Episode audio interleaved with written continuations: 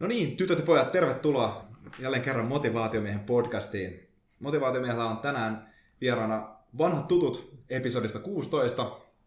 Eli meillä on Sami Suominen ja Juha Kangas. Tervetuloa herrat studioon. Kiitos. Kiitos, kiitos. Tota, me vähän tätä aihetta sivuttiin, tai no aika paljonkin sivuttiin tämän päivän aihetta viime kerralla, eli, eli kirjoja. Ja, ja tota, suosittelen kuulijoita käydä tsekkaa ehkä tuo episodi 16 etukäteen, missä on vähän enemmän story siitä, että mistä, mistä näiden herrojen personal development projekti, myös tämmöinen business development projekti, tämä Business Thinkers on lähtenyt käyntiin. Ja ehdottomasti tullaan tässäkin sivuamaan sitä, mutta kannattaa ehkä käydä kuuntelemassa podcasti 16, jos haluaa ottaa vähän taustaa, jos haluaa mennä suoraan asiaan, eli kuuntelemaan yhdeksän huikean kirjan tiivistelmiä ja keskustelua näistä, minkä takia nämä kolme kirjaa on ollut meille merkityksellisimpiä, niin sitten ei mitään, ei, ei tarvitse mennä aikaisempaan podcastiin, voi jatkaa kuuntelua, kuuntelua eteenpäin. Eli päivän formaatti, me ollaan kaikki valittu kolme kirjaa, ää, jotka syystä tai toisesta on päätynyt nyt meille tällainen tärkeimmiksi, mitkä me halutaan esitellä, esitellä tässä podcastissa – kaikille kuulijoille ja myös vähän keskustella niistä, niistä keskenämme.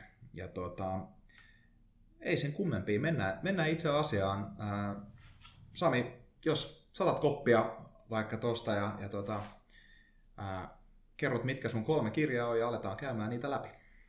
Joo, toi oli ihan mielenkiintoista, kun heitit pallon, että pitäisi valita kolme kirjaa. Sitten miettiä, että millä, millä perustein tota, niin, nämä kirjat valitsee. valitsee. Ja ja mulla, mulla sitten että peruste tuli siitä, että mitkä on niin kuin muuttanut eniten omaa käyttäytymistä, mitkä on tehnyt niin kuin osaamisen kannalta niin kuin mun omaan polkuun jonkunnäköisen niin kuin faceliftin tai, tai vahvan, vahvan muutoksen. Ja ensimmäisenä mun kirjoista on ehdottomasti Robert Kiyosakin Rikas isä, köyhä isä.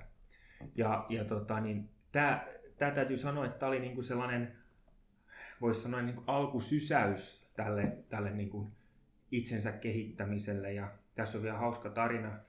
Oli niin kuin puolittain sattumalta mun siskon mukana Monakossa hänen yhtä kaveria niin kuin siellä morjenstamassa ja, ja siellä oli sitten tämän kaverin isä, isä joka oli tämmöinen kansainvälinen sijoitus, sijoituskuru ja sitten minä pikkupoikana sain tämmöiseltä hienolta sijoituskurulta niin kuin kirjan käteen, että luepas poika toi, toi että siinä sulle vähän, vähän oppia. Ja minähän tavasi sitten joka, joka rivin tarkasti. Ja sieltä tuli se innostus siihen tota niin, rahalliseen riippumattomuuteen. Ja se oli ehkä, ehkä se alkusysäys, missä mä lähdin kirjojen kautta hakemaan lisää osaamista – niin kuin määrätietoisesti hakemaan lisää osaamista ja viemään sitä osaamista käytäntöön.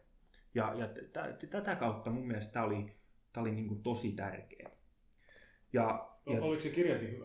Kirja, kirja oli mun mielestä niin kuin erittäin hyvä. Ehkä, ehkä vielä t- tähän tarvitaan vähän niin kuin isän potkimista Sarasvuon kursseille, mistä mä, mihin mä hurahdin sit ihan täysin, täysin siinä. Ja ne, ne, ne niin kuin kaksi on se mun alku, alkumoottori moottori siellä.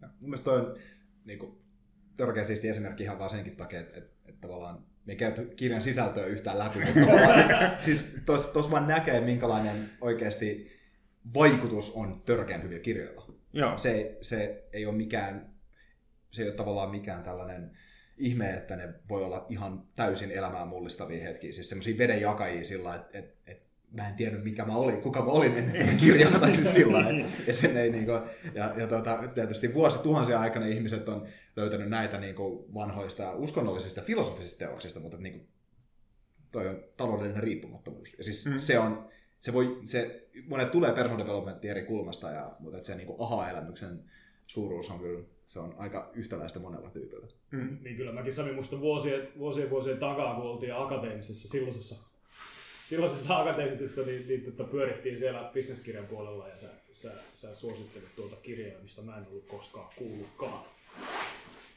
Että tässä puhuttiinkin aikaisemmin ennen aloitusta niin kuin kirjojen suosittelusta, että ja tota, ehkä sitä pitäisi tehdä, pitäisi tehdä enemmän. Että riippumatta nyt, ettei tullut kirjan sisältöä, niin, niin se on tehnyt sun ison vaikutuksen. Ja, Joo. ja, ja tota, se on tehnyt myös muuhun ison vaikutuksen ja ollaan myöhemmin oltu kaksi kertaa kuuntelemassa Kiosakia livenäkin, että, että monenlaista ollaan koettu, koettu sit sen jälkeen ja syvennetty sitä, sitä oppimaan. Ja kyllä se hienosti on popularisoinut tuota rahapuolta, että kyllä se sille kunnian siitä.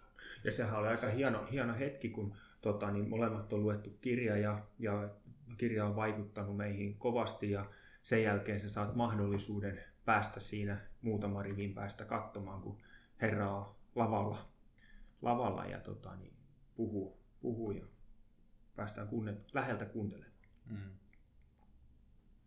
Joo, siinä on kyllä oma, oma fiiliksensä sillä, että kun tavallaan näkee sitten henkilön sinänsä, että kyllähän näillä on tietty tendenssi näillä personal development myös kulttiutua tällä, tällä tavalla, että se, se kanssa pitää, pitää monesti muistaa kanssa, että nämäkin on vain ihmisiä sillä että... Se, se on totta joo, että siis, siis tota, jos rakastuu kirjaan tai ajatuksiin ja sitten vaikka livenä kuuntelemassa, jos ei jostain syystä niin kuin, niin kuin täsmää. Niin. Mutta tästä tullaan ehkä siihenkin, että joskus jos käy jossain valmennuksissa tai, tai, tota, tai näin, niin tota, kyllä tässä on hyvä esimerkki siitä, että on niin kuin hyvä tutustua, jos se puhuja on tehnyt kirjoja.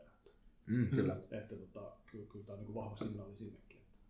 Joo, on tosi hyvä tutustua ja, ja se ehkä muistuttaa myös siitä, siitä riskistä, että tai siitä filosofiasta, että se on ihan hyvä, ettei koskaan tapaa omia sankareita, että siitä pysyy semmoinen tietty kuva niissä kanssa ehkä yllä. Hmm. Ja, tai sitten jos tapaa, niin myös tietää sen kontekstin sillä, että, että on se ihminen minkälainen tahansa, niin jos se viesti on oikeasti hyvä, niin sitten tavallaan ne voi ottaa ne teot pois siitä kontekstista mm. tai tyypistä tavallaan, että mitä se, mitä se sattuisikin tekemään.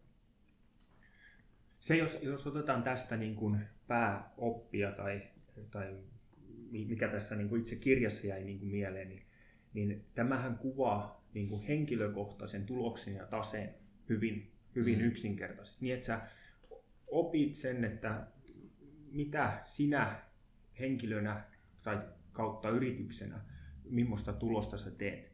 Ja se, että työskenteletkö sä rahan eteen vai saatko sä tota, niin, rakennettua niin, että se, se rahapotti, mitä sä oot kerännyt, ja se varallisuus, mitä sä oot kerännyt, että se rupeekin työskentelemään sulle. Mm. Ja sitä kautta sä hallitset sitä tulosta ja, ja niin kuin tasetta. Ja et se, oli, se oli mun mielestä niin kuin varmasti se tärkein oppi tästä kirjasta. Samalla hän puhuu paljon siitä, että, että oletko sä työntekijä vai itsensä työllistäjä, ja että sun pitäisi pyrkiä siihen, että sä olisit, et, olisitkin yritysomistaja tai, tai investoija. Mm-hmm. Ja, ja tota, niin, työntekijänä sen kaikki ymmärtää, mutta itsensä työllistäjä on sitten niin, että, että sä yrityksen kautta, mutta sä olet, sä olet se ainut, ainut toimija siinä ja teet kirjanpidot ja markkinoinnit ja, ja tota, niin kaiken, kaiken mahdollisen siinä, siinä ympärillä ja, ja tota, niin tätä, täältä, täältä siirtymistä siihen, että oot kasvatettu sitä yritystä ja saat saat johdettu ihmisiä ja, ja sitä kautta rakennettu niin kuin liiketoimintaa, niin tänne, tänne tämä Robert Kiyosaki kovasti kannustaa ihmisiä ja, ja sitten, että investoinnin voi alkaa, alkaa pienestä, että on se sitten osakemarkkinoilta osakkeita tai indeksisijoittamista tai, tai tota niin, asuntoja tai mikä, mikä tahansa, mutta että, että askel kerrallaan siihen suuntaan pitäisi mennä. Sitä, sitä sanomaa tämä, tämä kirja niin kuin kovasti tuo. Joo, mun mielestä niin kuin, mä itse luin toi just viime viikolla ja, mun mielestä siinä oli kanssa se pointti tosi hyvänä, että, että tavallaan, että, että tekee semmoisia, ei tee sijoituksia ennen kuin niihin on varaa. Siis ihan vaan sellainen ymmärtää kanssa, että, että jos ostaa asunnon, niin tavallaan pitää huolella, että ne tulonlähteet on, sillain, on olemassa, millä sä pystyt ylläpitämään sen asunnon. Joo. Ja kaikki tällaisia asioita. Että se ei ole niin, aina asiat ei ole niin ihan yksiselitteisiä kuin esimerkiksi saattaa jossain, jossain, jossain niin neuvoa. Ja, ja mä niin kuin, en todellakaan ole, ole, ole mikään finaguru, eh, niin kuin, ainakaan vielä. kohta. kohta. Pitää, pitää, pitää alkaa itse opettelemaan tätä asiaa, koska jälleen kerran siis toi on yksi vaan semmoinen asia, että, että se on epämukavuus olla tällä hetkellä olla kohdalla, mutta ei se nyt niin kuin, saa olla siellä kovin kauan, koska kyllä se pitää ottaa kanssa. Mut, mutta siis ottaa oikealle jäljellä, että tuossa mitä se sanoit, niin siis, siis kyllähän oma talous on hyvä olla ylijäämäinen jonka jälkeen sä pystyt niinku siirtyä tänne, tänne puolelle, mistä Sami avasi tuossa. Niin mm-hmm. Sitten sit sä pääset niinku siirtymään sinne ja silloin sun riskit on hallittu ja, ja, ja, ja silloin ollaan niinku oikealla jäljellä. Että Kyllä. Siitä on, siitä on hyvä lähteä liikkeelle. Ja sitä kautta sun pitää ymmärtää se oma tulos, tulos ja tase ja, ja rakentaa niin, että se on, on ylijäämäinen se, se sun, sun oma tuloslaskelma. Tuleeko tuosta kirjasta mieleen jotain sellaisia hyviä one-linereita, jotain tällaisia, jotain, jotain tota, sellaisia tota, anekdootteja, mitkä olisi ehkä filosofisesti hyvä pitää mielessä, mitä tulee tavallaan näihin raha-asioihin. No, vois, voisiko sanoa oikeastaan kertoa, ehkä se voisi olla hyvä tuohon, tohon, että kun kirjan nimi on Kiosakin rikas isä, köyhä isä, niin mm. oliko sillä kaksi isää? Joo, no tota, niin, niin kaverillahan niin kuin oma, oma isä oli opettaja, opettaja yliopistossa ja, ja tota, niin sitten tämä rikas isä, kenen hän referoi, niin se oli sitten kaverin, kaverin niin kuin isä, jolloin hän pääsi, pääsi, tai kaveri, jonka kanssa hän vietti paljon aikaa ja, ja sitä kautta pääsi niin kuin näkemään kaksi, kaksi eri maailmaa. Kaverin isä oli tota, niin, investoija ja, ja yksityisyrittäjä ja sitten oma isä oli niin kuin koulumaailmassa niin, niin tuli kaksi, kaksi maailmaa elettyä ja, ja nähtyä. Niin siis ei tietysti ei tarkoitus ole sitä, että, että se, että mikä oma isä teki ammatikseen, niin ihan tarkoitus on parata sitä vaan, mitä kahden ymmärtääkseni sitä kahden ajattelun, ajattelun eroa, että onko mm. se niin kuin, niin kuin työllistääkö itseä ja, ja nyt tavallaan aikaa tai onko se niin kuin sitten yrittäjä tai ehkä jopa omistaja ja sitten mm. sit sulla on jotain sellaista tulonlähettä, mikä, mikä niin kuin sit, sit kasvaa ja kehittyy sitten niin kuin sitä kautta. Että siitä siitä on, ja, ja, ja tietysti jokaisen pitää valita oma polkunsa, että eihän se yrittäminen kaikille, kaikille mistä nimessä sovi, että, että se on niin kuin riski. Siinä on, riskit on paljon suuremmat ja sitten tota, niin monelle se, se opettajan raha on hieno, sä pääset toteut, jos, sä, jos se on se kutsumus ja sä pääset syventymään ja toteuttamaan sitä, sitä niin kuin, ja viemään enemmän sitä omaa aihepiiriä niin kuin eteenpäin ja opettamaan sitä eteenpäin, niin sehän on niin kuin ihan kutsumus, kutsumusammatti. Mutta, mutta sitten taas... Niin kuin, mutta jos puhutaan rahasta. Niin. Että... Niin, ja siis ehkä, ehkä mä itse näkisin vielä tuon semmoisessa sen niin kuin kontekstin tuossa, mikä tämä Rich Dad Poor Dad juttu oli se, että, että toisella on puute aina ja toisella on yltäkylläisyys aina. Mm. Lähtökohtaisesti. Vaikka just se, just se että siellä rikkaallisella, vaikka se kaikki asiat menisi pieleen ja se menettäisi rahat, silloin silti yltäkylläisyys. Esimerkiksi se mainitsee just sillä tavalla, että se rikas ei ikinä käyttäytynyt niin kuin köyhä. Eli, eli, tavallaan se piti, ehkä olisi, onko se sitten niin fasadi tai mikä tahansa asia, vaikka se ei paikkaansa, se aina käyttäytyi niin. Tietysti siinä on semmoinen tietynlainen itsensä toteuttava ennustus, mentaliteetti, mutta se on ihan sama, että sä yrittäjä itse taikka palkkatyöläinen, niin, niin jos sä otat tietoisuuden sun raha-asioista, niin silloin sä saat sen yltäkylläisyyden siitä, että ainakin sä tiedät ja sä oot niin pitkälle, kun sä voit olla kontrollissa niistä. Et, et se yltäkylläisyyden ja puutteen ero on siinä, että, että tavallaan tälle köyhälle isälle mun mielestä ei missään vaiheessa ei ollut tarpeeksi rahaa. Mm. Ei ollut. Ja tälle rikkaalliselle aina oli tarpeeksi rahaa, vaikka sillä ei olisi ollut ollenkaan rahaa. Mm. Niin kuin siinä, siinä ideassa, tavallaan se ei nähnyt sitä sillä tavalla, niin kuin, että, että jos mä nyt menetin kaiken, niin se vaan, okei, okay, no mä nyt menetin kaiken, mutta mä mulla on silti fyrkkaa ja mulla on silti mitä on, mulla on mun kyvyt. Ja se, ehkä se, mitä se painottaa tosi monta kertaa tuossa on se niin kuin koulutus ja oppi niin kuin uusista asioista, niin se on käynyt kaikki finakurssit. Se ei tarkoita yliopisto-opiskelua pelkästään, vaan se tarkoittaa nimenomaan, että käy tutkii näitä asioita, opiskelee itse tavallaan, että saa sen opin siitä. Ja se on ehkä se yltäkylläisyys, mikä tuossa on sellainen moni, moni, moni, monialainen tietoisuus myös noista asioista. Ja mun mielestä se konkretisoituu aika hyvin siinä esimerkiksi, kun, kun Kiosaki osti ensimmäisen tai ainakin yksi ensimmäisistä asunnoista, kun se osti ja se oli siellä sen piitsipungalo, minkä kaveri kävi ostamassa ja tuli innossaan ja kertosi, kertoisi hänen diilistä. Ja, ja sitten tämä rikas isä haukkusi sen saman tien, että miten sä oot tuollaisen diilin tehnyt, että sulla on negatiivinen kassavirta tässä, tässä hommassa. Et, ja sitten hän selitti sitä jotenkin, että joo se kuolettaa tätä ja näin ja näin. Mutta sitten sen saman diilin, mikä oli tehnyt, niin se opetti että miten se uudelleen neuvotellaan pankissa, pankissa ja muutetaan lainaehtoja niin, että se, siihen rakennettiin positiivinen niin kuin kassavirta. Ja, ja tota, niin se, niin kuin se käänsi sen niin kuin mm. ympäri, että se oli se ajattelumalli, että miten sä, miten sä rakennat sen diilin, niin oli niin kuin tärkeä siinä. Mm. Kyllä. Joo. Nyt siinä ehkä, ehkä tosta, tosta kirjasta niin kuin Joo, toi on kyllä ehdottomasti voin kanssa allekirjoitan kyllä sun kirjasuosituksen tuossa ihan täysin, että suosittelen kyllä, suosittelen kyllä paljon porukkaa tsekkaa. Ainakin toi niin omalta kohdalta vähän herätti sillä, että hups, nyt pitää, pitää, pitää tsekkaa asioita lisää taas. Ja, ja ei, ei, ei sillä, että, että, että oh shit, en ole tsekannut, vaan se, että okei, okay, hyvä, saada vähän lisää informaatiota. Okei, okay. no niin, mutta hei, tota, mennään eteenpäin. Vai tuleeko, tuleeko sinulla Johan jotain nostoja tuohon? No vaikka kuinka paljon, mutta jos meillä on vielä tässä kahdeksan jäljellä. Niin... no, niin. No, okei. Okay. Mennään, mennään eteenpäin sitten. Mitäs, mitäs, tota, mitäs Sami seuraavaksi? No seuraavaksi mä ottaisin niin kuin Jim Ronin. Ja, ja tota niin, tämä, tämä tuli itselle niin kuin lukujonon taas niin kuin Jari Sarasvuon suosituksesta sieltä. Mutta tämä jotenkin niin kuin pysäytti sen. Ja pysäytti, niin kuin, niin kuin, tämä rupesi puhelemaan filosofiasta. Ja sitten kun mä lähden lukemaan tätä kirjaa, niin jotenkin musta tuntuu, että mä en ehkä oikein ymmärtänyt, mikä, mikä filosofia. Mä ajattelin, että se on jotain, mitä opiskellaan yliopistossa ja ei se nyt tähän bisnekseen niin liity, niin liity niin kuin mitenkään. Mutta sitten mä rupesin oivaltaa, että, että tämähän on niin kuin vähän niin kuin arvot ja ajattelumalli ja, ja tota, niin elämän katsomusta ja tapaa ja niin kuin jotenkin rupesi kiinnostamaan niin kuin tosi paljon. Ja sitten tässä... Varo, varo vähän kyynärpäin, että se joo. toi, toi viikko pitää vähän meteliä tuossa mikkiin, niin ollaan tarkkana, ettei tule kokemus.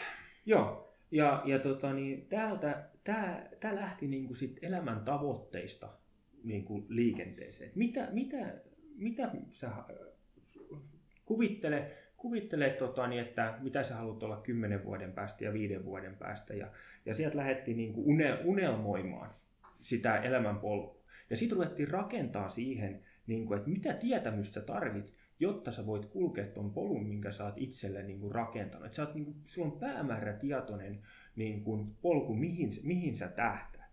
Ja mitä sun pitää muuttaa, millaisia tapoja sun täytyy itselle rakentaa, että sä pystyt niin kulkemaan sen polun. Tieto, tavat, että sä pääset sinne.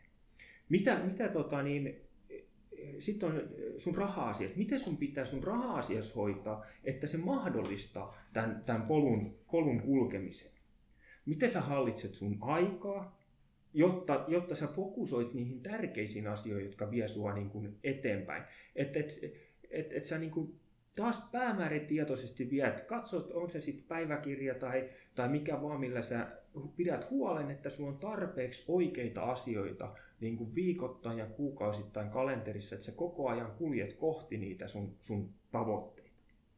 Ja sitten sit hänellä oli tämä, että, että kato ketä on sun ympärillä, että sä et niin kuin, ne viisi ihmistä, jonka kanssa käytät eniten aikaa, niin, niin sä, sä olet periaatteessa keskiarvo sun viiden lähimmäisestä ihmisestä.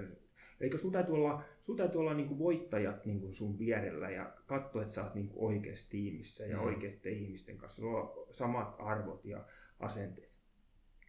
Ja sitten hän sanoisi, niin kuin, että, että okei, kaikki tämä suunnitelmallisuus, kaikki tämä, tämä porukka, kaikki tämä, mutta, mutta sitten loppujen lopuksi sun pitää opetella sitä elämistä. Opettele elämään niin kuin uh, living well. Ja hän ei tarkoittanut, että se tarkoittaa sitä, että on mahdollisimman paljon rahaa, mutta vaan, että se, se on täyteläinen se sun, sun elämä. Että mm. sä oot, sä oot, sä oot niin kuin onnellinen ja, ja sä oot onnellinen silloin, kun sä kehityt ja kuljet niitä sun unelmia kohti ja muista nauttia siitä matkasta.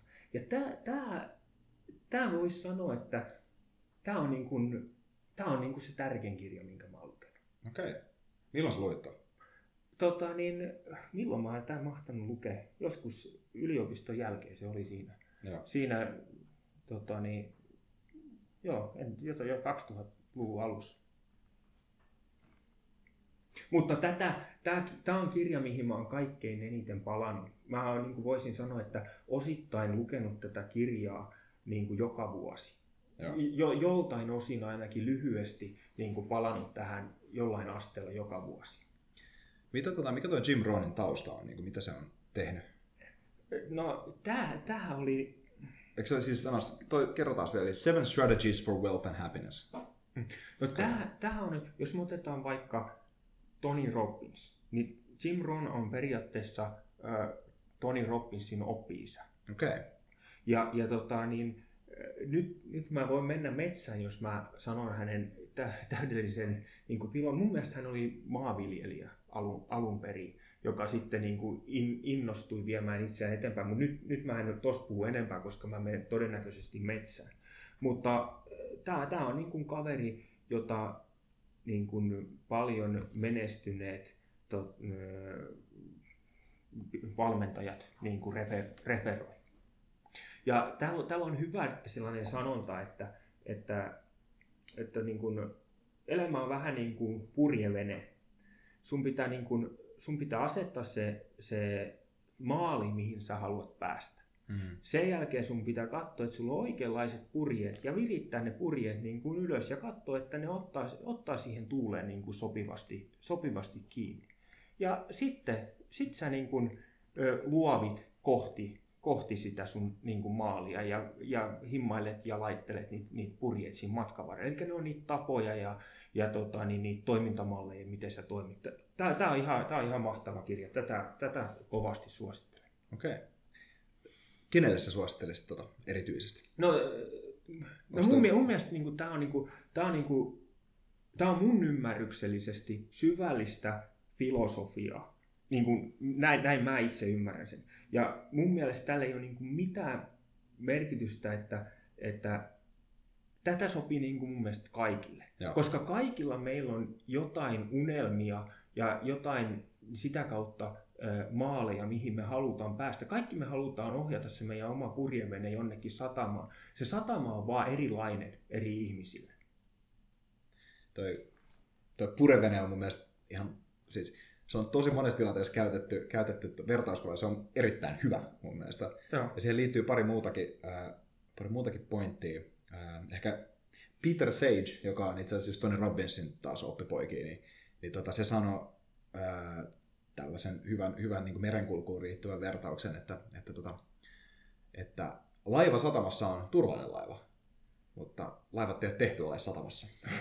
että tavallaan, että se, että se mukavuusalue, niin kuin se laivakin joutuu painamaan niistä myrskyistä läpi, on siis niin kuin se oma purevene tai mikä tahansa, mutta se, on, se on epämukavuusalue tavallaan sillä, että sä voit tietysti valmistautua siihen mahdollisimman hyvin, mutta, mutta että niin kuin sä et pysty kontrolloimaan sitä merta. Ja hmm. tavallaan se, sen kanssa pitää, pitää elää. Se on siellä niin kuin epämukavuusalueella siinä matkassa myös, että se pitää myös tietää, että se ei ole turvallinen, mutta pakko sinne on, siis eihän, että nyt voi satamaan jäädä. Hmm. Ja, ja toi, mun mielestä ehkä just tuossa noista nuansseja, mitä noista pureista tulee, niin, niin tota,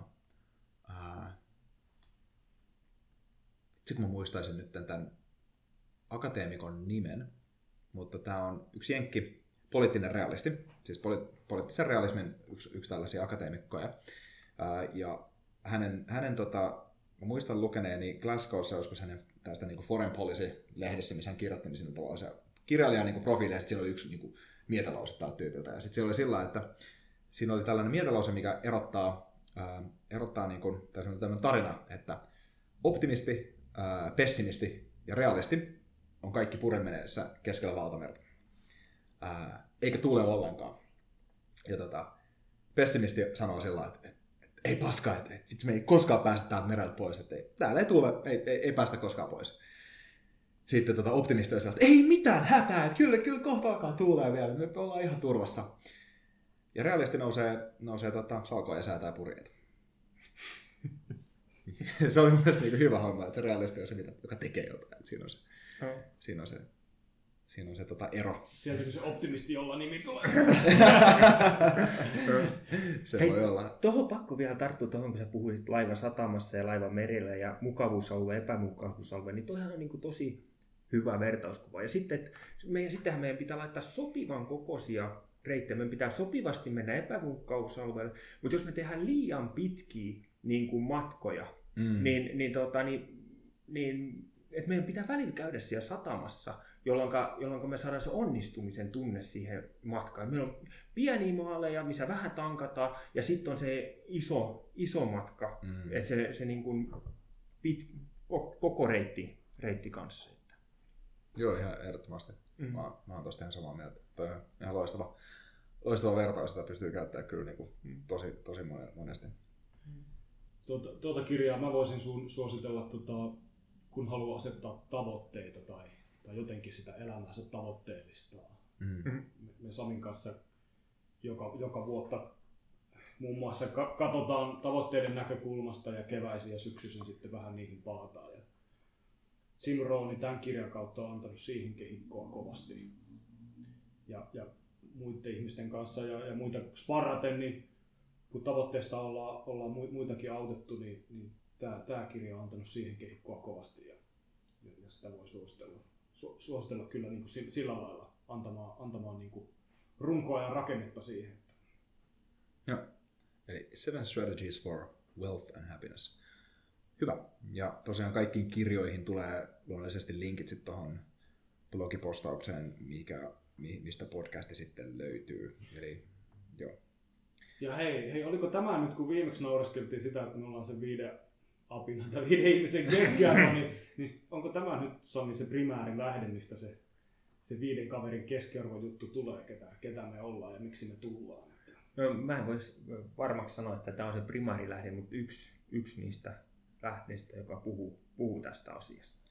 Ja siis on, jos muistan oikein, niin toi on nimenomaan äh, simpanssien tutkimuksesta vedetty johtopäätös. Siis sillä Joo, mä muistan, mä en, mä en muista kuka, kuka, kuka, tota, kuka ää, niin kuin, tota, biologi se oli, mutta siis nimenomaan tämä oli just se, että simpanssien, simpanssien sosiaalinen status pystytään ennakoimaan, tai ennustamaan simpanssien sosiaalinen status heidän laamassaan niin kuin niiden viiden simpanssin kaiken kanssa hengaa. Mm. Ja tota, tavallaan sit siitä, on, siitä on johdettu se, että jos meidän geenit on 8,6 plussaa sama, niin ehkä se pätee ihmisten kanssa. Toki se on pikkasen ehkä iso, iso sillain, niin kuin, ehkä johtopäätös monesti, mutta joo, toi on tietyllä tavalla ehkä myös sellainen itseänsä todetta, todetta, niin kuin toteuttava ennuste, eikä se nyt välttämättä numero on 5 tai 7 tai 10, mutta kyllähän se ihan täysin sun ympäristö määrittää, mitä sä teet ja kuinka inspiroitunut sä oot.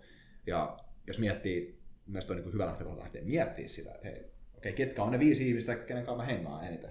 Vetääkö ne mua ylöspäin vai, vai tai työtääkö ne mua ylöspäin vai vetääkö ne mua alaspäin? Kumpi se on? Niin, mitä, mitä mä ajattelen ja, ja kenen kanssa mä niitä ajatuksia niin jaan. Että, Jep. Kyllä, kyllä, se on, kyllä se on valtava juttu. Sitä kannattaa pohtia. Hmm. Ehdottomasti. No right.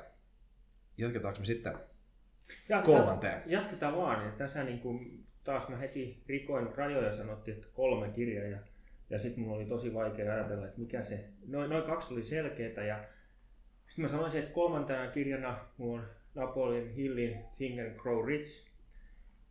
Tai, ja sitten mulla on vähän toi David Allenin Getting Things Done tuossa vähän, vähän niin kuin siinä sivussa.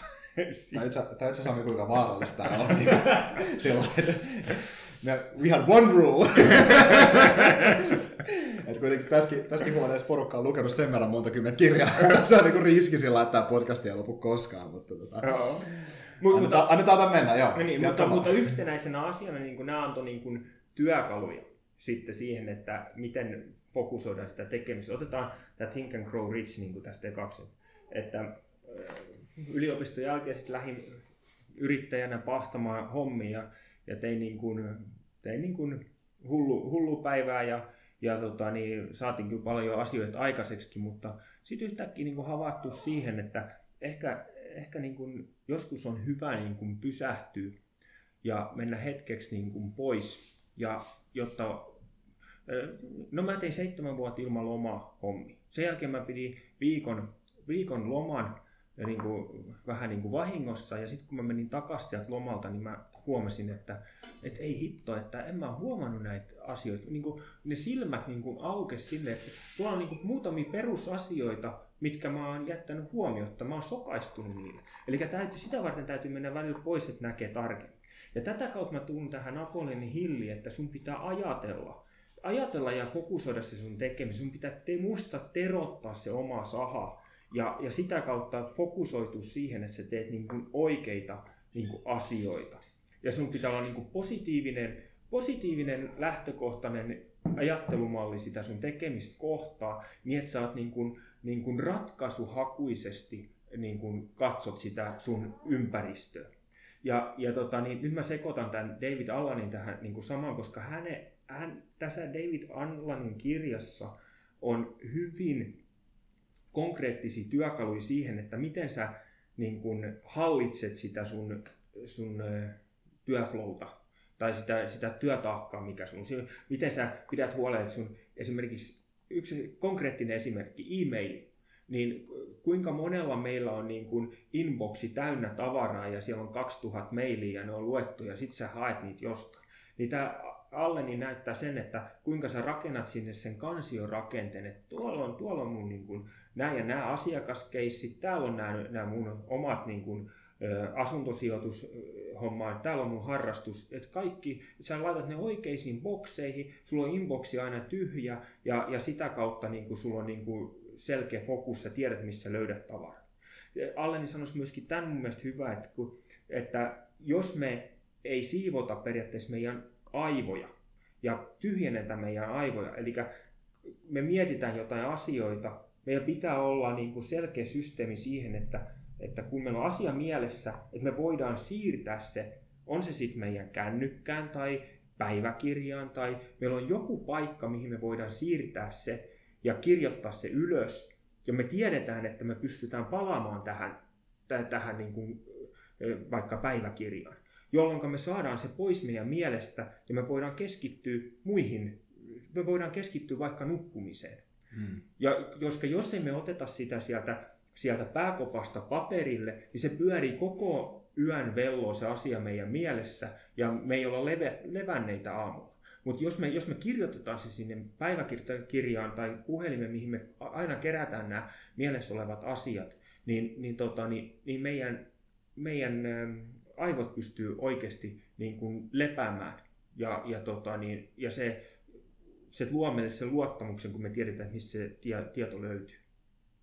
Tuo, on mielestäni ihan niin massiivinen juttu monella tavalla. Tuohan vähän menee kanssa. Ja ehkä se on just kanssa sillä tavalla, että, että ne asiat, mitkä on sun vastuulla, niin jos ne, sä kontrolloit ne tavallaan siihen pisteeseen asti, kun sä voit, ja sitten sä laitat mm. ne sillä tavalla siihen, laitat ne sit, jos sä päätät, että esimerkiksi nyt ei ole aika tehdä tällä asialla jotain, niin sä lokeroit se jonnekin toiseen paikkaan, ja sitten se ei enää, sä mietit että sua sen jälkeen. Mm.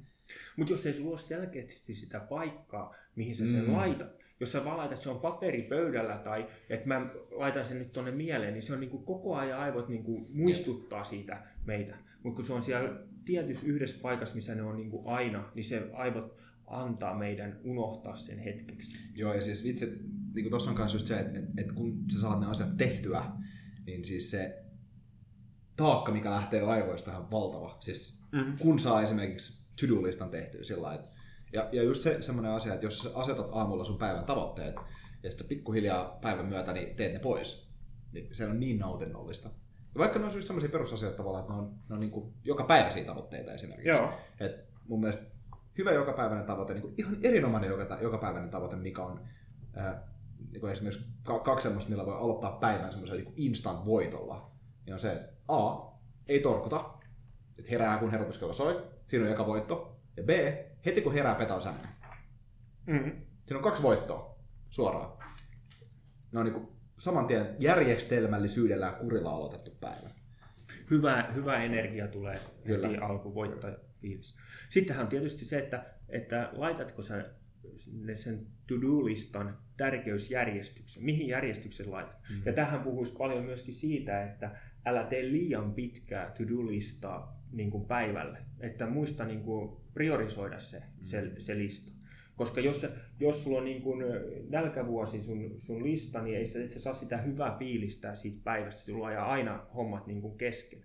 Sen sijaan, että sä katsot, että noin mä teen tänään, noin mä teen huomenna, noin mä teen viikon päästä. Niin sit sä saat aina sen hyvän fiiliksen siitä päivästä, että mä sain nämä päivän asiat tehty, tehty ja, ja tota, niin mä voin hyvin mielin lähteä kotiin. Viettää perheen kanssa aikaa kanssa. Joo, ja toi on myös sellainen taito, mikä on tosi tärkeä oppia, että laittaa esimerkiksi jonkun asian vaikka, että mä teen sen ensi viikon X hetkellä. Mm. Ja sitten on oppii hyväksymään sen, että sä teet sen silloin. Et hirveän helposti tulee jotain asioita, vaikka semmoisia, että esimerkiksi jos on unohtanut jotain, jonkun asian, niin sitten on ei vitsi, mun on pakko tehdä tämä nyt, muuten mä en pysty tekemään mitään muuta. Niin jos on kyky sieltä, että okei, vaikka sä olisit unohtanut sen, ja vaikka siinä olisi tullut ehkä pieni niin kuin, haitta jostain syystä tai toisesta, mutta jos sillä ei ole enää väliä, teet sitä nyt vai ensi viikolla, niin sitten se kyky, että sä jättää sen, se sinne myöhempään keskittyy niihin niin nyt tärkeisiin asioihin on tosi, tosi kova. Mutta se ei ole helppoa, koska mm. varsinkin kun siinä, jos sä oot tehnyt, unohtanut jotain, tehnyt jonkun virheen, niin sitten sun ego on vähän sellainen, että ei vitsi mä oon mokannut, pitää äkkiä korjata tai mokaa. Vaikka sillä ei ole enää mitään väliä, se on niin kuin done. Miten tota, käsitteleekö tuo tällaisia asioita tuo kirja?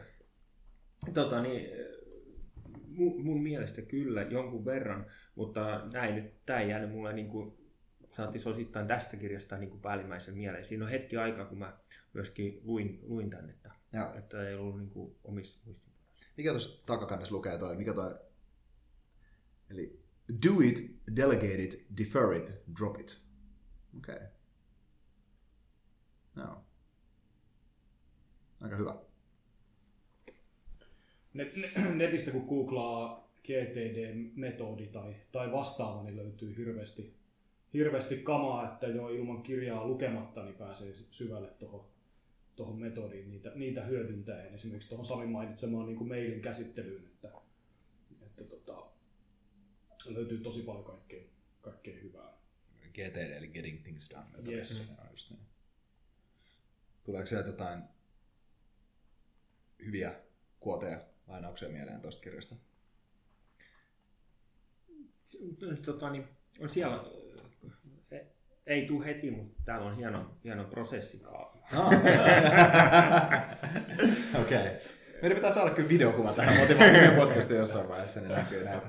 Mutta, mutta se, että, että kun sulla tulee niitä staffia tai asioita, niin se, sulla on se oma in-basketti, missä sä katsot, että, että mitä, mitä tämä on, ja on, voi, voinko me tehdä tälle nyt jotain. Jos ei, niin sä laitat sen toiseen lokeroon, et, eli palaan tähän myöhemmin, tai jos joo, niin mikä on mun seuraava actioni tämän, tämän homman kanssa, ja sitten teen mä sen heti, vai, vai mihin, mihin kohtaan mm. mä niin kuin sen siirrän, ja, ja tota, niin, että tämä, niin kuin, on hyvin tämmöinen niin kuin systemaattinen niin kuin kaveri, ja auttaa rakentamaan henkilökohtaisia niin kuin systeemeitä, Okei. Oman ajan, ajanhallinnan systeemeitä. Joo.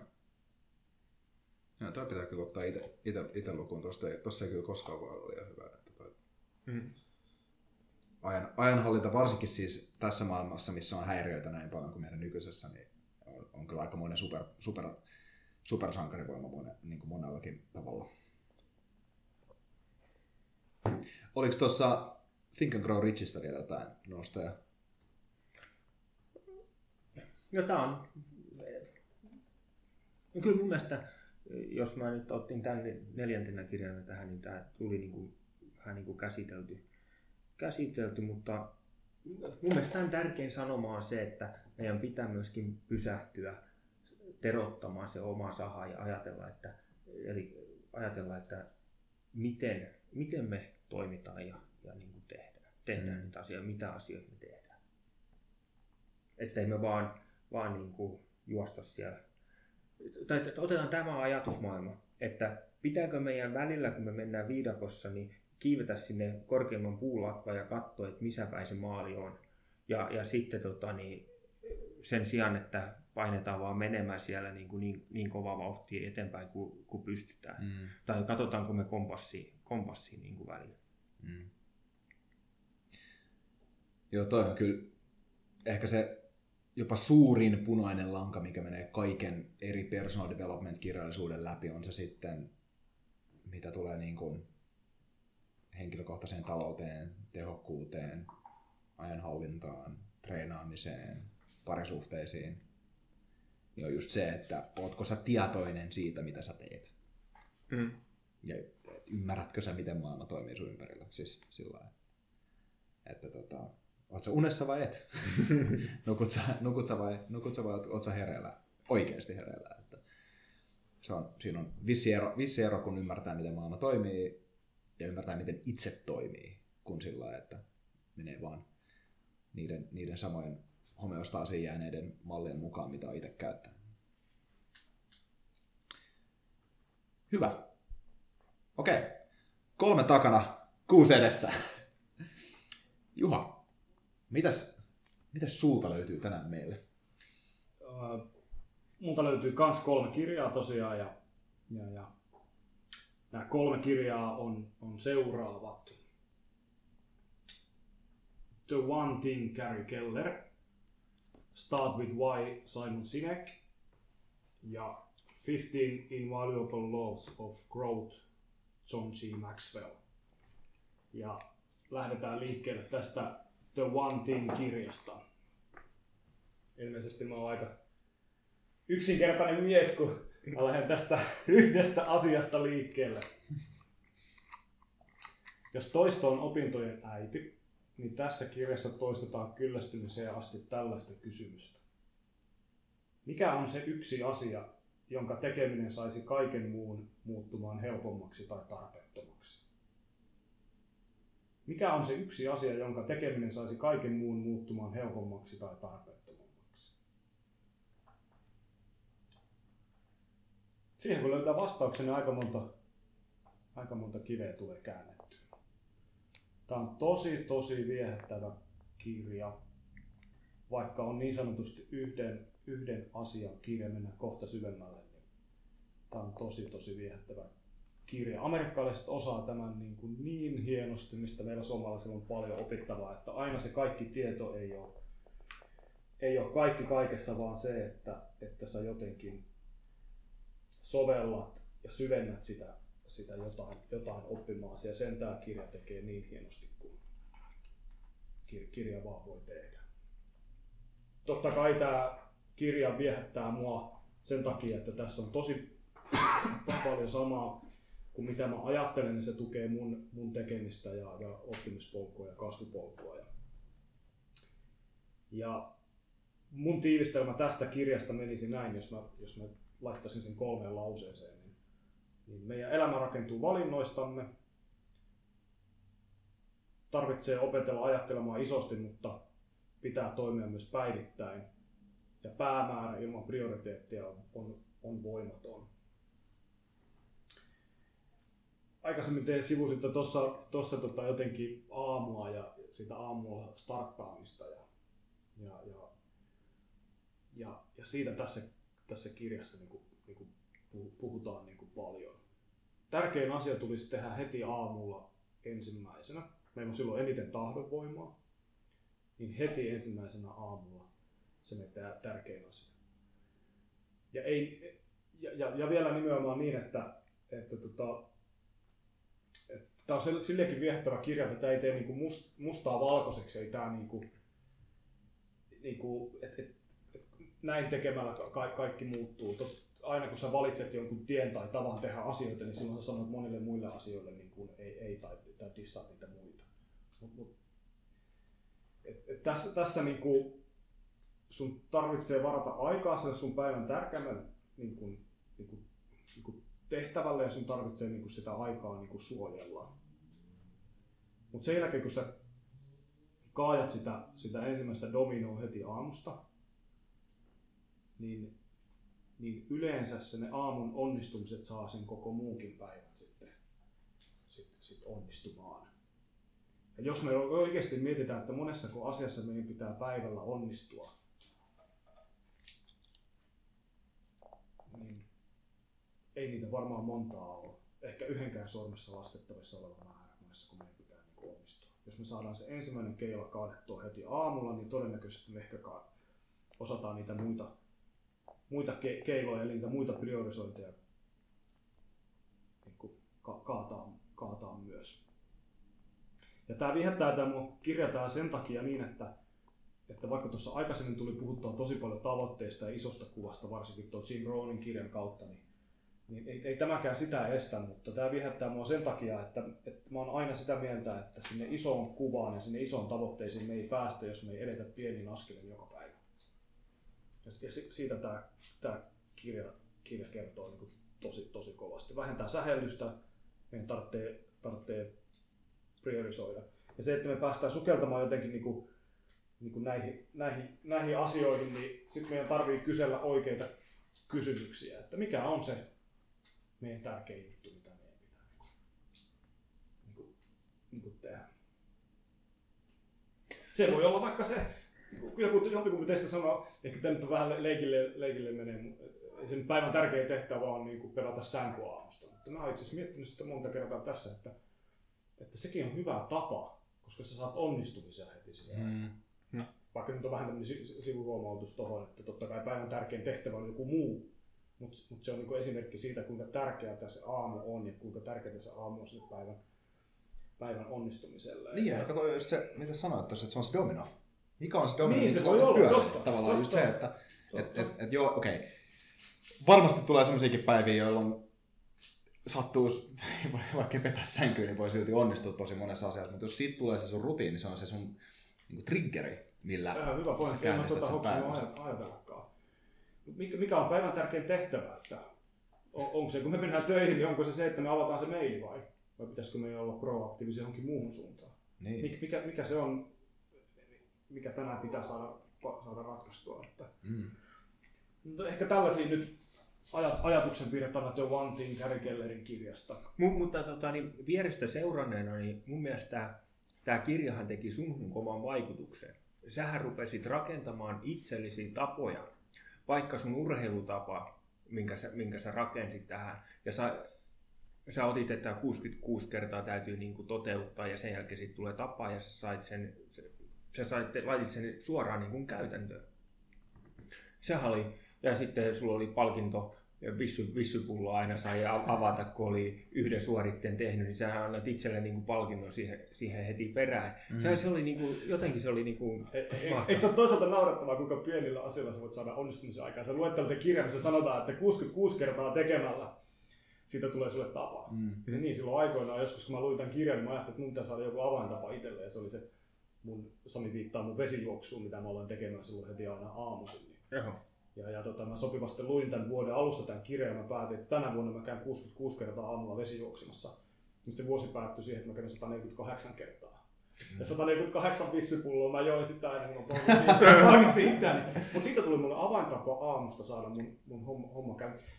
Ja ehkä nyt kun sä puhuit tuosta triggeristä, niin, niin tota, se on mulla ollut sellainen tietynlainen su- suggestio triggeri niin saada sitten muuta hyvää aikaa ja saada sitä energiaa, mm. niin että mä valmistaudun siihen oikeasti päivän tärkeimpään tehtävään sitten, mikä se, mikä se sitten onkin.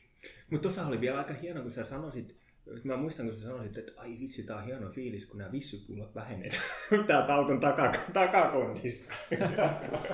No siis tämähän on, tämähän on ihan täy- törkeä visuaalinen juttu. Siis sillä että sä näet, näet sitä sun kehitystä siinä, siinä sekä visuaalisesti että, että, että tietysti sillä että sä saat sen onnistumisen tunteen siinä niin kuin tilanteessa. Hmm. Mutta, tota, mutta toi, siis, noihin se menee. Mehän ollaan niin, me, tietyt, niin tietyt koulutussäännöt, mitkä pätee koiriin, niin pätee kyllä meihinkin. Että kun sä palkitset itseäsi jollain tuommoisella hommalla, niin sit sä niin kuin rutinoidut siihen ja, ja saat sitä tavallaan, se niin kuin triggeri on tietysti tosi tärkeä sillä että et, et, ehkä just sen mukavuusalueen tavallaan saavut po, po, niin pois pääsemiseltä tavallaan, kun se on se sun voitto, minkä sä saat sieltä. Että. Mulla ei se on kylmä suihku. Tavallaan se on, se on, se, se on mun triggeri. Et jos mä käyn kylmässä suihkussa, niin mulla voi olla tosi hyvä päivä sillä että ilman, että mä käyn sillä lailla. Mutta kylmä suihku jälkeen mä tiedän, että se on hyvä päivä. Siis ei, ei, ei, ei, ei, mitään vaihtoehtoa. Se on aivan sama, mitä käy sen jälkeen. Se on ihan sama. Niin kuin, jos mä oon käynyt aamun kylmässä suihkussa, niin mikä tavallaan voi olla enää epämukavampaa fyysisesti. Niin jos sitä loukkaantumista ei oteta huomioon tai tällaisia asioita. Mutta se on aina sen verran epämukavaa ja se on ihanaa, koska se ei koskaan muutu. se, on niin kuin, se, se, on, se, on, se on niin totuuden mukana. Vähän sama asia kuin rappusten juokseminen. Se on aina raskasta, vaikka sä kävelisit niitä siis sillä tavalla. Se on, niin kuin, se on totta. Mutta oikeita kysymyksiä miettimään sitä, että mikä on se sun päivän ykkösjuttu, Mm. jo, jo, jonka niinku keilan kaatamalla kaatuu muitakin keiloja ja, ja mikä on se päivän ykkösjuttu, mikä sun pitää saada aamusta taklattua, joka palvelee sitten myös niinku sit sitä isompaa kuvaa. Et, et mitä pitää saada, saada, saada tehtyä. Että tosi viehättävä kirja, aivan, aivan mahtava. Jos yhtä kirjaa voisin suositella, niin se nyt varmaan tuli selväksi, että se olisi Gary Kellerin The Thing. Piste. Piste. Hyvä myyntipuhe. Loistavaa.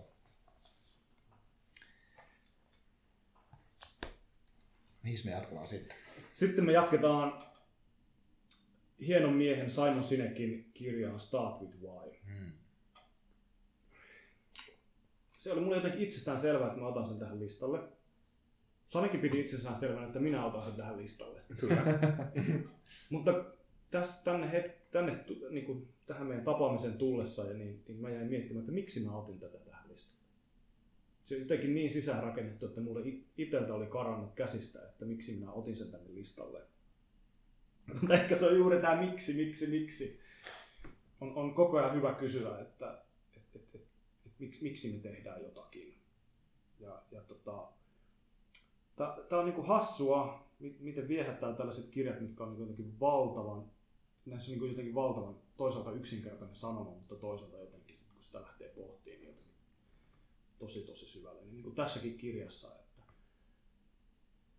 että, tota, että mikä on se merkityksellinen tekeminen, mitä meidän niin kuin, mitä me tehdään ja mi- miksi me, miksi me sitä miksi me sitä tehdään, jotakin sellaista syvempää, sy- syvempää merkityksen hakemista sille, sille meidän, meidän matkalle. Ja, ja sitten mon, sit se on niin kuin jännä, että sitten sit tällaisissa kirjoissa, niin, niin sitten kun mennään jotenkin, poraudutaan syvälle ja sitten nousee tämmöisiä yksinkertaisia teemoja, niin on sovellettavissa, sovellettavissa, sovellettavissa aika moneen. Et jos toi edellinen kirja, niin, niin, niin, niin varsinkin tämä se toimii jotenkin tosi hienosti yks, niin yksilökontekstissa kuin sitten ryhmässä tai, tai, tai yrityksen kautta. Jos me mietitään vaikka, että miksi me ollaan jonkun yrityksen tai ihmisen asiakkaita. Mikä, mikä on se, mikä on se, mikä on se niin kuin syy? Tai, tai, tai mikä on se syy, miksi, miksi meidän yritys on olemassa? Miksi meidän työntekijät on meidän työntekijöitä? Miksi, enki, miksi itse henkilökohtaisesti mä teen sitä, mitä mä teen? Mikä on se perimmäinen syy sille meidän, meidän omalle, omalle tota, te- tekemiselle? Ja sit, sit, jokainen ollaan kuullut vertauksia näistä sipulin kuorimisesta, niin, niin tota, kysymällä miksi me päästään kuorimaan sitä sipulia, me päästään koko ajan syvemmälle sinne, sinne tota, sinne, sinne perille. Tässä oli se, niin kun aloitettiin tätä lähetystä, niin Samin kanssa palattiin muistikuissa johonkin, missä mä, Samilla oli joku probleema, missä mä sitä varasin. En mä oikein ymmärtänyt sitä, mutta mä kysyin riittävän monta kertaa miksi. Niin sieltä pullahti jotain aha-elämystä, aha-elämystä aikaan. Että tämä tulee vastaan tosi tosi monessa, monessa, monessa jutussa. Viimeksi tässä yksi päivä pohdin lounalla ollessani, kun katoin ihmisiä ympärillä, että, että, tota, että, että, että, että mik, miksi nämä ihmiset käy täällä töissä, mik, miksi, mä, mik, miksi mä teen juuri nyt tänään sitä, mitä mä teen täällä, mitä mä yritän saada aikaan, no, ollaanko me täällä vaan tekemässä jotakin vai, vai, vai yritetäänkö oikeasti saada, saada aikaan tänne. En, en tiedä, tällaisesta sitä, sitä pyörittelee mie- mielessään. Ja jos tähän kirjaan tutustuu tarkemmin, niin tähän löytyy kanssa tosi hyvä, tässä tosi hyvä, tosi hyvä kehikko. Ja Simon Sinekki on sitä mieltä, että kysymällä miksi, niin, niin tota, me löydetään sitä, sitä syvempää merkitystä, mihin nyt esimerkiksi sitten liiketoiminnassa meidän, meidän asiakkaat niin kuin meissä niin kuin tarttuu ja kiintyy. Ja sitten, sitten saa aika uskollisia asiakkaita ja pitkäaikainen menestys tulee sitä kautta, että osataan viestiä selkeästi, miksi tehdään sitä, mitä ihmiset ei, ei osta meiltä sitä, mitä me tehdään, vaan sitä, miksi me sitä tehdään. Siinä on jotain sellaista, mm. sellaista syvempää. Että näin, näin, mä oon sen, näin, näin mä oon sen kokenut.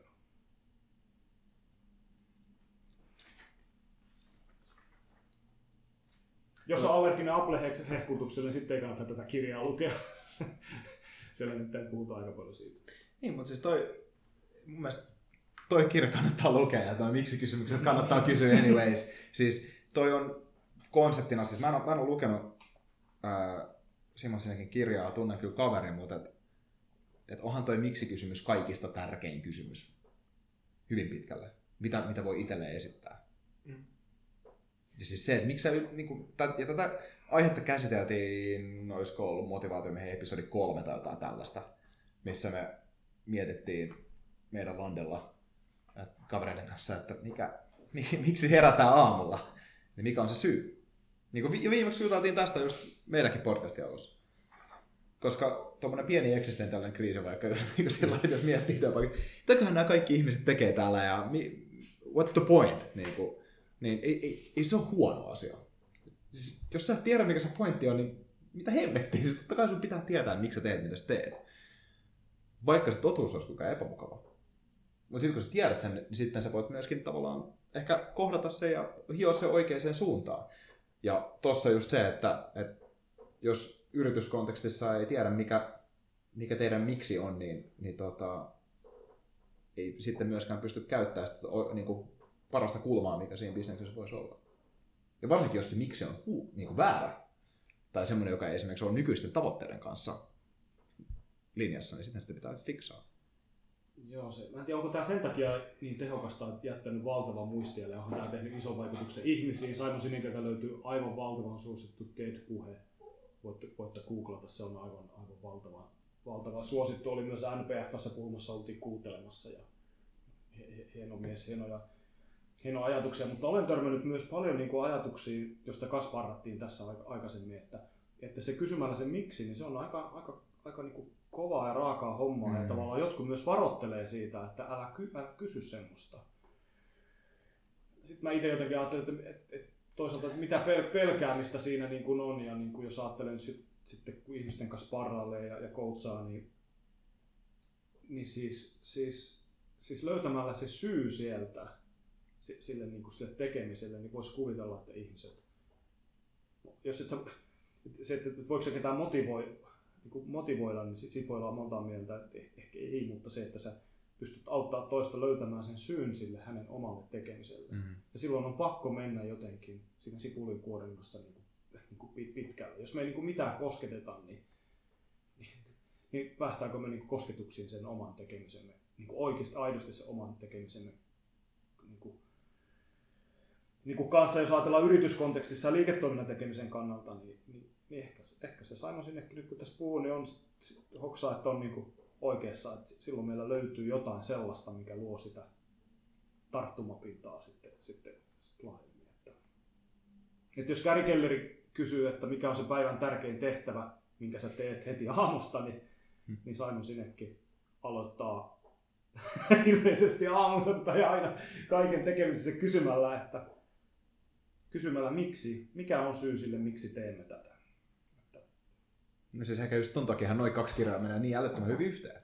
Koska tavallaan, jos sä et tiedä, miksi sä teet sitä yhtä asiaa heti alusta, niin miksi sä teet sitä siis just sen takia? Selvittää sen asian sen suhteen. Mä ite, ite on muutamankin oluen jälkeen pari kertaa kysynyt miksi kysymyksiä sillä ihmisiltä, jotka mä oon tuntenut joku 5 tai 10 minuuttia, ja sit se on, siinä ei ole aina ollut se paras lopputulos, mutta, mutta tota, toi on mun mielestä silti hyvin avainkysymys. Ja siis silloin se on ihan hyvä kysyä aina sellainen, ehkä niin kuin vähintään puolen vuoden välein siis tsekkaa ja katsoa, että miksi mä teen tätä työtä, mitä mä teen, tai mm. niitä Ei, asioita. Ihan, ihan totta, ja äsken kun puhuttiin tavoitteista ja Jim Brownin kirjasta ja niistä tavoitekehikoista, niin ehkä niin kuin, tätä pystyy myös tuomaan sinne. Ehkä ja ei musta itsekään kysyä tarpeeksi niissä omissa tavoitteissa, että mik, miksi keskittyy liikaa niin jotenkin itse tekemiseen, mikä sinänsä on niin kuin tärkeää kaiken rakentamiselle, mutta se, että ei unohda sitä mm. syvempää merkitystä sieltä. Se on hyvä nosto, hyvä nosto jos Niin, ja jopa päiväkirjaa. Siis, siis sillä että joka päivä.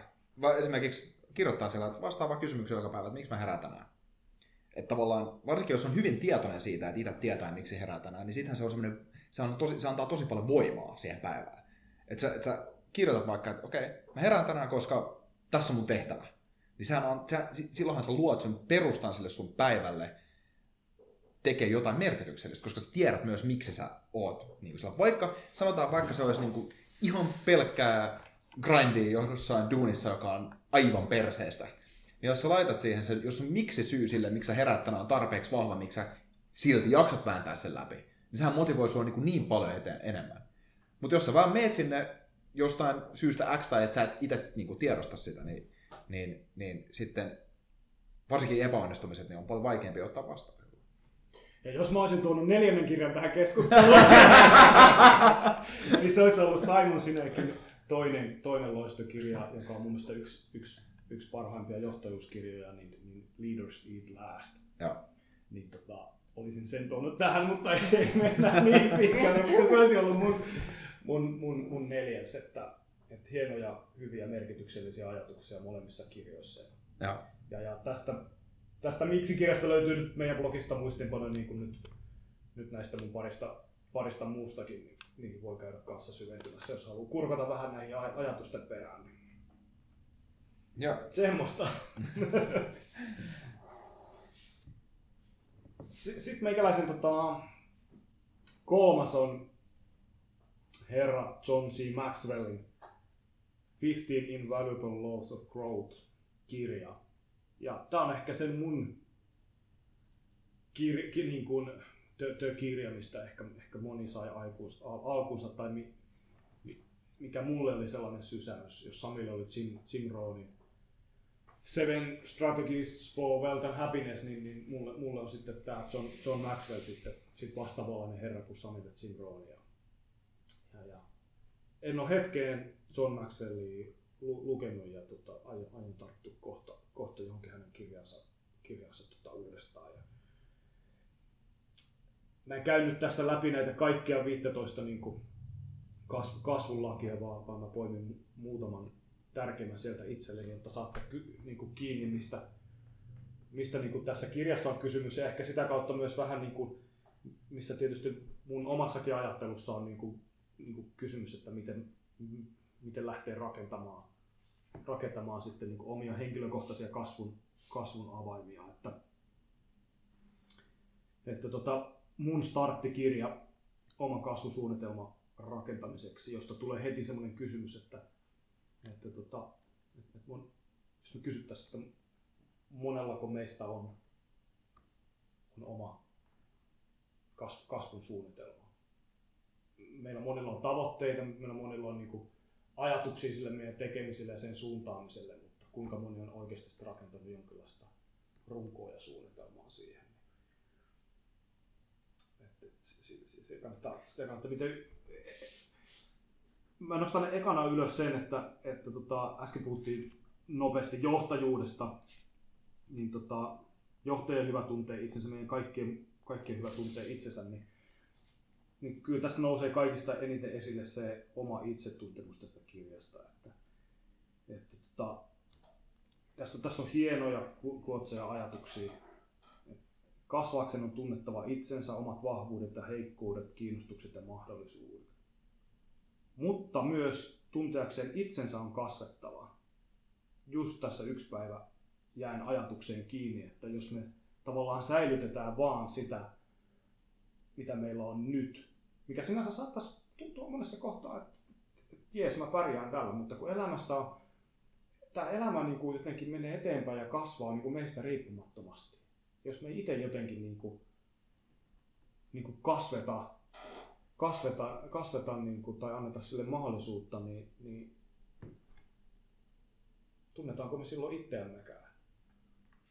Et, tota, sitten jos et sä tunne itseäsi, miten sä osaat kurkottaa sinne omaan potentiaaliin, mistä tietysti niin kuin tässä, tässä kirjassa puhutaan paljon, ja, ja niin kuin kasvuhan on sitä jotenkin sitä omaan potentiaalin niin kuin tavoittelua, että coachingin maailma on mulle kauhean, kauhean tuttu itselle, ja ja, ja siitä on kiva ihmisten kanssa sparrata ja auttaa, niin, niin, niin se, siellä puhutaan niin kuin sitä oman potentiaalin tavoittelusta ja, ja siihen tämä kirja antaa niin kuin valtavan hienot, hienot niin kuin, niin kuin lähtökohdat. Et, et tota, Mutta siis mikään, mikään niin kuin kasvu ei tapahdu niin kuin, niin kuin, niin kuin itekseen, että meidän on päätettävä kasvaa. Se on mun toinen nosto tästä kirjasta, että päätä kasvaa. Että se on kauhean viehättäviä viehättäviä ajatuksia. Mä alan koko ajan olemaan niin jotenkin niin kuin unohtamaan kaikki motivaatiohömpät ja motivaatio, motivaatiopuheet. Et meidän on niin vaan aloitettava tekemään. et, tota, siis, niin. et, et se, mu, mu, mu, muuten ei niinku tuu, tuu mitään. Ja jopa niin pitkälle veisin sitä ajatusta, että, että ennen kuin me asetetaan tavoitteita, niin, niin meillä pitäisi olla jonkinlaista tekemistä alla, jonkinlaisia niin tekemisen tapoja tapoja alla, jonka jälkeen me niin osattaisiin niitä meidän tavoitteita niin kuin, niin kuin tuota, suunnata paremmin. Ja sitten mennäkseen siihen motivaatioon tarkemmin, niin monelle meille on niin kuin, taivasta se motivaatio tupsahtanut, että, että yleensä se tulee sen ensimmäisen tekemisen kautta, missä, missä, mistä me puhuttiin tuossa jo aikaisemminkin, että, että sä otat niitä ensimmäisiä, otat sen kylmän suihkun, että sä lähdet, niin kuin, lähdet, lähdet eteenpäin. Että tässä on niin valtavan hienoja ajatuksia ehkä tämän päätä kasvaa ajatuksen mä voisin päättää niin, että tämmöisen kuotsin, joka joka kirjasta löytyy, kun mä oon tässä nyt suomentanut, ja se menee näin.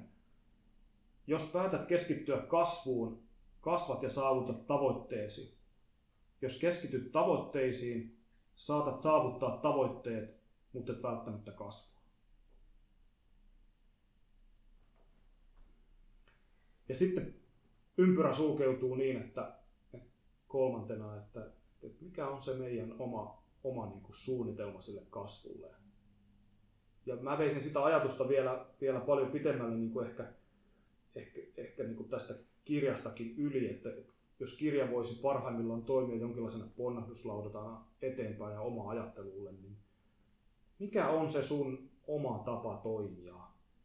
Mikä on se sun, sun suunnitelma? Mikä on se sun maailmankuva, mitä, mitä, mitä vasten niin kuin, niin kuin rakennetaan? Ja ehkä nyt näitä edellä mainittuja asioita, että et, et, mikä on se oma tapa toimia, mikä on se oma iso kuva, mitä mun tulee tehdä, jota vastaan mä sitten priorisoin tätä tekemistä ja, ja, ja näin, että miten mä organisoin tätä maailma, maailmankuvaa, niin siinä on niin kuin, se, se, se vetää hiljaisesti, koska siinä, siinä, siinä ei ole valmis. Si, siinä ei ole niin kuin, niin kuin valmis. Sitä pitää jotenkin tutkailla koko ajan. Sitä pitää koko ajan tutkailla. Mun mielestä toi on ihan älyttömän siisti aihe, miten sä luot sen sun oman maailmankuvan ja oman todellisuuden tietyllä tavalla. Mikä se on se sun oma tie, mitä sä kävelet. Koska se on myös sellainen, sitä voi jopa, jopa pitää semmoisena omana myyttinä. Minkä, minkälaisen oman myytin sä rakennat itsellesi. Mä oon, mä oon itse ihan täysin, täysin sankaritarinoiden ja, ja kaikkien tällaisten vietävänä ja mä tykkään luoda semmoisia, niin itse semmoisia esimerkkejä siitä, että tämä on mun taistelu tai tämä on mun seikkailu tai sillä tavalla. Ja ehkä se on sitä kasvua kanssa siinä sen, sen suhteen, että miten sä kasvat sillä sun omalla niin kuin sankaritarinalla, mikä se onkaan. Esimerkiksi toi ähm, Joseph Campbell on klassinen kirjailija tässä aiheessa. Tämä, se on luonut tämän monomyytti, monomyyttiteorian, joka on se, että ihmiskunnan kaikki myytit on niin samaa kuuluu tämmöiseen monomyyttiin. Kirjoitti tämän kirjan, mikä oli tämä A Hero's Journey. Ja oli George Lucasin kaveri, ja George Lucas käytännössä otti Hero's Journeyn blueprintin, mikä on tämä arkkityyppinen sankaritarina, ja sitten teki Star Warsin sen pohjalta. Eli se on niin kuin, Star Wars on arkkityyppinen sankaritarina pistetty skifikontekstiin. Mutta ne juonenkäänteet ja kaikki tällaisen, niin siinä ei mitään innovatiivista, siis se on vaan kaikki kaivettu sieltä. Sillä totta kai siinä on paljon innovatiivisia asioita siinä sarjassa sillä mutta niin kuin on kaivettu sieltä klassisesti, klassisesti niin myytin, myytistä ja tarinankerronnasta.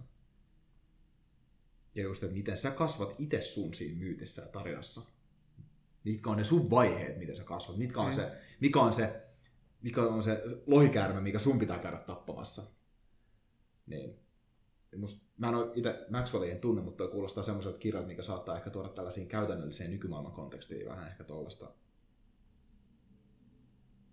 niin kuin narratiivia, mikä on tullut ehkä tuolta myyttien maailmasta.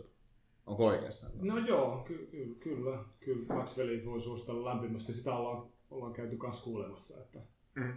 että tota, on, on se kyllä, siellä on hieno, hienoja ajatuksia, mitä voi kyllä aivan hirveästi su, suositella. Ja toi kanssa toi tekeminen, että meidän on pakko tehdä. siis sillä että se motivaatio, ajattel, asioiden ajatteleminen, niin se ei hirveästi auta, jos sulla on, jos sun niin kuin, data, kun sä katsot vuos, vuoden taaksepäin, on silti nollaa mm. kehitystä tai kasvua. Mutta tuossa jotenkin pysähtys ajattelee tota, että okei, tavoite tai unelma, mihin haluaa mennä, motivaatio, näin. Mutta se motivaatio on kuitenkin se, on se polttoaine, millä me sinne päästään. Ja sitä kautta meidän pitää kysyä se why, why-kysymys yep. sieltä, jotta me kaivetaan, että siellä on niin se syvällinen tahtotila mennä sinne ja sitten me saadaan se motivaatio ja päästä. Että et kyllä, kyllä ne kaikki kuitenkin niin kuin yhteen menee. Kyllä.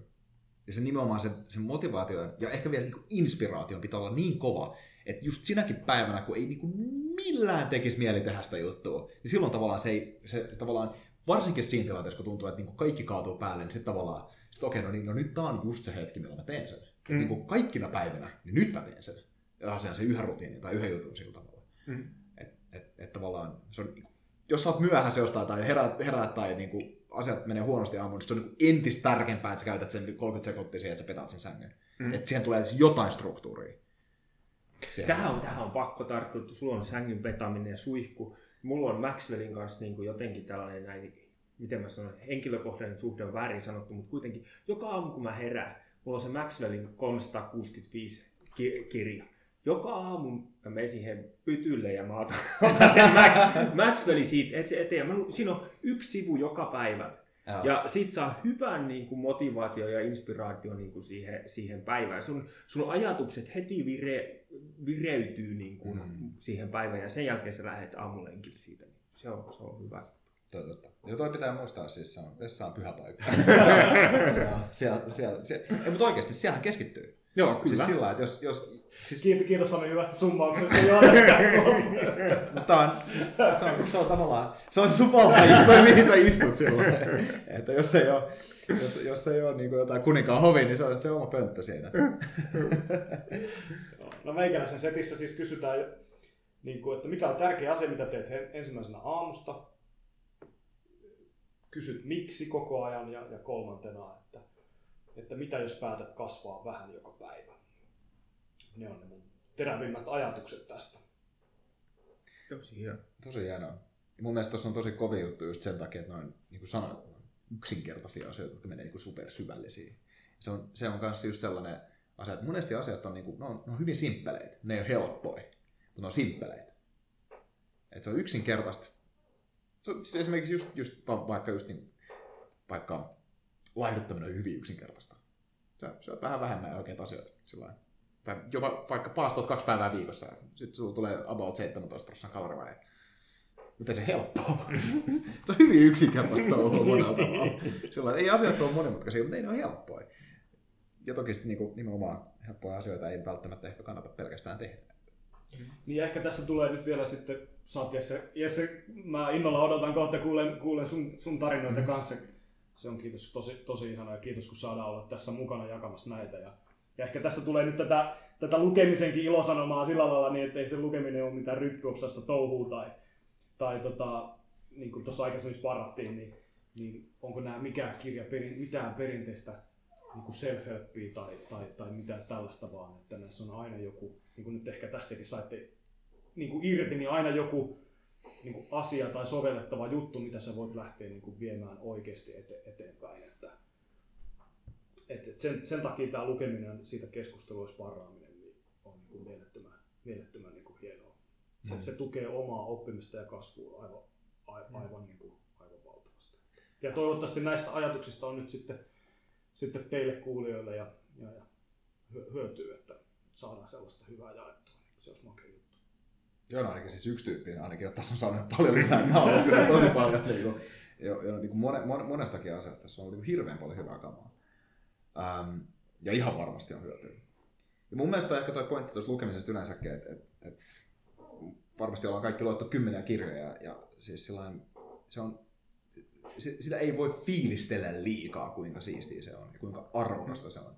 Ja niin kuin just alussa puhuttiinkin siitä, että, että, että miten onnellisia me ollaan, että meillä on pääsy näin valtavaan tietoon kirjastoissa, audiokirjoissa, kännykäs Kindlellä, mm. ilmaisissa kirjoissa. Siis esimerkiksi Kindlessä on ilmaisia kirjoja niin paljon. Siis sä saa ilmaiseksi vaikka just Markus Aureliuksen meditaatiot näin itselleni englanniksi.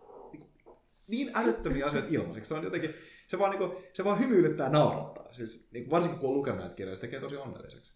Ja just esimerkiksi, niin kuin, ja monessa kirjassa on ehkä just yksi, kaksi juttua, jotka on ne tärkeimmät jutut. Esimerkiksi niin kuin Tai Lopes, ää, joka, jolla on maailman toisiksi seuratuin kirjakerho Oprahin jälkeen, ää, on niin suosittelee One Thingit yli se yhtenä ensimmäisenä kirjana sen kirjakerrassa.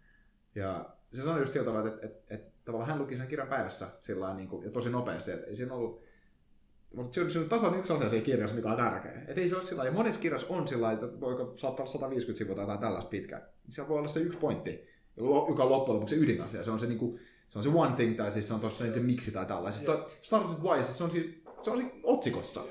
Mutta jos sä lue niitä tarinoita, jos sä et ymmärrä sitä kontekstia, niin sit sä et välttämättä pysty pelaamaan sitä sun omaa elämää oikealla tavalla. Mm.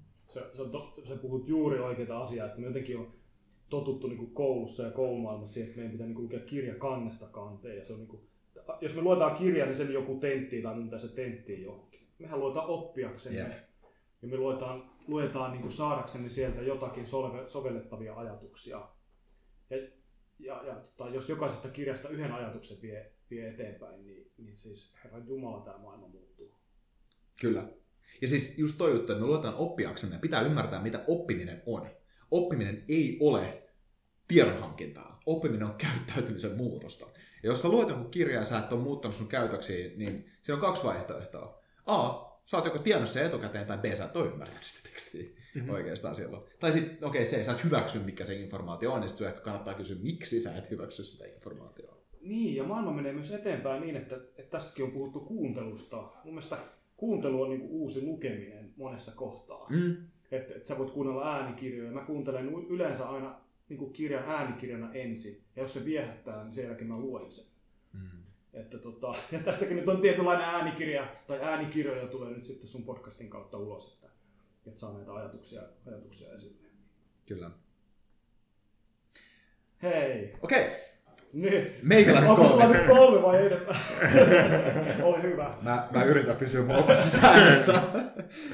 um, mulla on kolme kirjaa ja nää, mä valitsin näistä, näistä kaksi sellaista, jotka on viimeisen vuoden aikana ollut mulle äärimmäisen tärkeitä.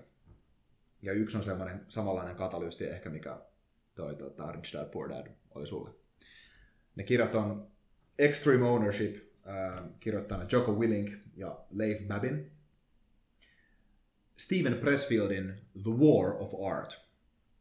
Eli ei siis, ei siis Sun Tsun Art of War, vaan toisen War of Art. Ja sitten Tim Ferrisin Four Hour Body. Neljän tunnin, neljän tunnin keho. Löytyy se suomennettuna ainakin. Mä en ole varma, löytyykö Jokon ja Pressfieldin kirjoja suomennettuna, mutta, mutta tuota Four Hour Body löytyy ainakin. Neljän tunnin keho löytyy suomennettuna. Ja tota, aloitetaan Extreme Ownershipista. Tämä on semmoinen kirja, mistä mun lähipiiri varmasti ja kollegat on, on niin kuin kuulu jaksamiseen, jaksamista on kyllä kuullut mun kertovan tästä näin. Mutta tämä on ollut tärkein kirja mulle sekä tällainen henkilökohtaisen kasvun suhteen, mutta erityisesti työelämässä. Mulla ää, kävi niin hieno asia, että pääsin, pääsin tota, vuoden alusta meillä tota, myyntitiimin yhdeksi team leadiksi ja on nyt yhdeksän hengen, yhdeksän hengen tiimissä ollut lähiesimiehenä. Ja esimiestyön kannalta mä en tiedä mitään tärkeää. Niin siis tää on ollut aivan, aivan ylivoimaisen tärkeä kirja mulle. Ja tämä Extreme Ownership on siis Joko Willinkin ja Leif Babinin kirjoittama kirja, joka nämä on kummatkin uh, US Navy SEAL upseereita. Ja tämä kirja kertoo uh, heidän tarinaansa Ramadin taistelussa Irakissa 2006. Ja tässä se on rakennettu sillä tavalla, että siinä on erilaisia periaatteita johtajuudesta, ja sitten käytännössä sillä että miten tämä periaate ilmenee taistelukentällä ja miten se ilmenee bisneksessä. Eli siinä on niin kuin otettu, otettu aina kumpaakin kontekstiin pelaavasti se, se periaate. Ja mulla on tässä muutama, muutama näitä tärkeimpiä juttuja, mitä mä haluan nostaa sieltä kirjasta. Ja ihan ensimmäiseksi se titteli. Extreme Ownership, eli äärimmäinen omistajuus. Mitä se äärimmäinen omistajuus oikeasti tarkoittaa? Ähm, kirjassa kerrotaan tarina siitä, kun siellä tapahtuu tällainen niin kuin, tavallaan saman, saman puolen, saman puolen äh, henkilöt ampuu toisiaan, eli tämmöinen niin sanottu blue on blue tilanne, missä, missä omat sotilaat ampuu toisiaan, eli kauhean tilanne, mikä niin tuommoisessa kontekstissa voi olla heillä. Ja sitten aletaan etsiä syyllistä ja, ja Joko kertoo tarinaa siitä, että kuka, kenen vika tämä on, että tämä asia tapahtuu. Ja Joko on siis tämän yksikön komentaja, tämän Starsky Brucerin näiden siilien komentaja. Ja kysyy siitä, että, että kenen vika tämä on. Ja eri ihmiset nostaa käden ylös, että, että tämä on mun vika, että mun olisi pitänyt tehdä asioita X tai Y. Ja toinen on, että mun, mun olisi pitänyt tsekkaa nämä asiat. Ja kolmas siili hoitaa, mun, on, mun, mun olisi pitänyt nostaa. Ja Joko kertoo siitä, kuinka aina hän sanoo, että ei ole sun vika, ei ole sun vika. Ja lopuksi hän sanoo, että se on mun vika. Se on esimiehen vika ja se johtajan vika aina. Mitä tahansa siellä tapahtuukaan. Se on mun vika. Ja tuon Extreme Ownershipin ideana on juuri se, että oot sä sitten esimiesasemassa tai semmoisessa positiossa, missä sä teet yksin hommaa, ää, niin se on aina sun vastuulla. Sä otat aina omistajuuden siitä, mitä sinä teet. Ja pidät huolen siitä, että kaikki asiat, mikä, mitä sulla tapahtuu, sun epäonnistumiset ja sun onnistumiset, niin sä omistat ne täysin. Eli sä et syytä muita ää, mistään asiasta. Vaikka se, olisi, vaikka se jopa olisikin ehkä jonkun toisen vika, että jotain pahaa olisi tapahtunut. Sille itse asiassa olisi väliä. Koska siinä on ihan älyttömän iso ero, että, että jos, sä, jos jotain tapahtuu ja sä omistat sen asian ja sen tilanteen täysin, niin sit sä teet sille jotain. Mutta jos sä et omista sitä syytä jotain toista, niin sittenhän sille kukaan ei tee sille asialle mitään, koska ei tetään syyllistä. Ja tässä on toinen periaate, mikä tässä kirjassa tulee esille muun muassa, on tämä ää, niin kuin, tavallaan ää, tätä niin kuin ylös, ylös alasin niin kuin johtoporrasta johtaminen. Eli, y, eli organisaatiossa otat omistajuutta siitä, mitä sun esimies tekee. Ja otat omistajuutta siitä, mitä sun alaiset tekee. Eli jos sun alaiset epäonnistuu, se on sun vika, ns. Jos sun esimies epäonnistuu, se on sun vika. Jälleen kerran, näin ei välttämättä ole. Mutta jos se on sun asenne tavallaan, että sä lähestyt sitä organisaatio niin, että mä pyrin tekemään kaikkeni, jotta mun esimiehet pystyy tekemään parempia päätöksiä. Mä pyrin tekemään kaikkeni, jotta mun alaiset pystyy tekemään parempia päätöksiä ja asioita. Niin sit sä otat omistajuutta myös niiden työstä. Ja pyrit mahdollistamaan niille se asia mahdollisimman hyvin.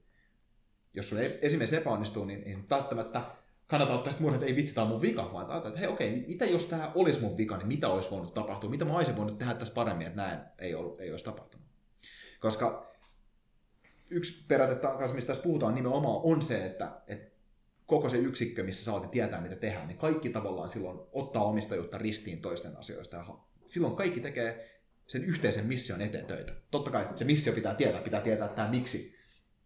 Tässäkin kontekstissa erittäin hyvin. Ja siinä tulee nimenomaan tämä ego tosi isona osana silloin mukaan.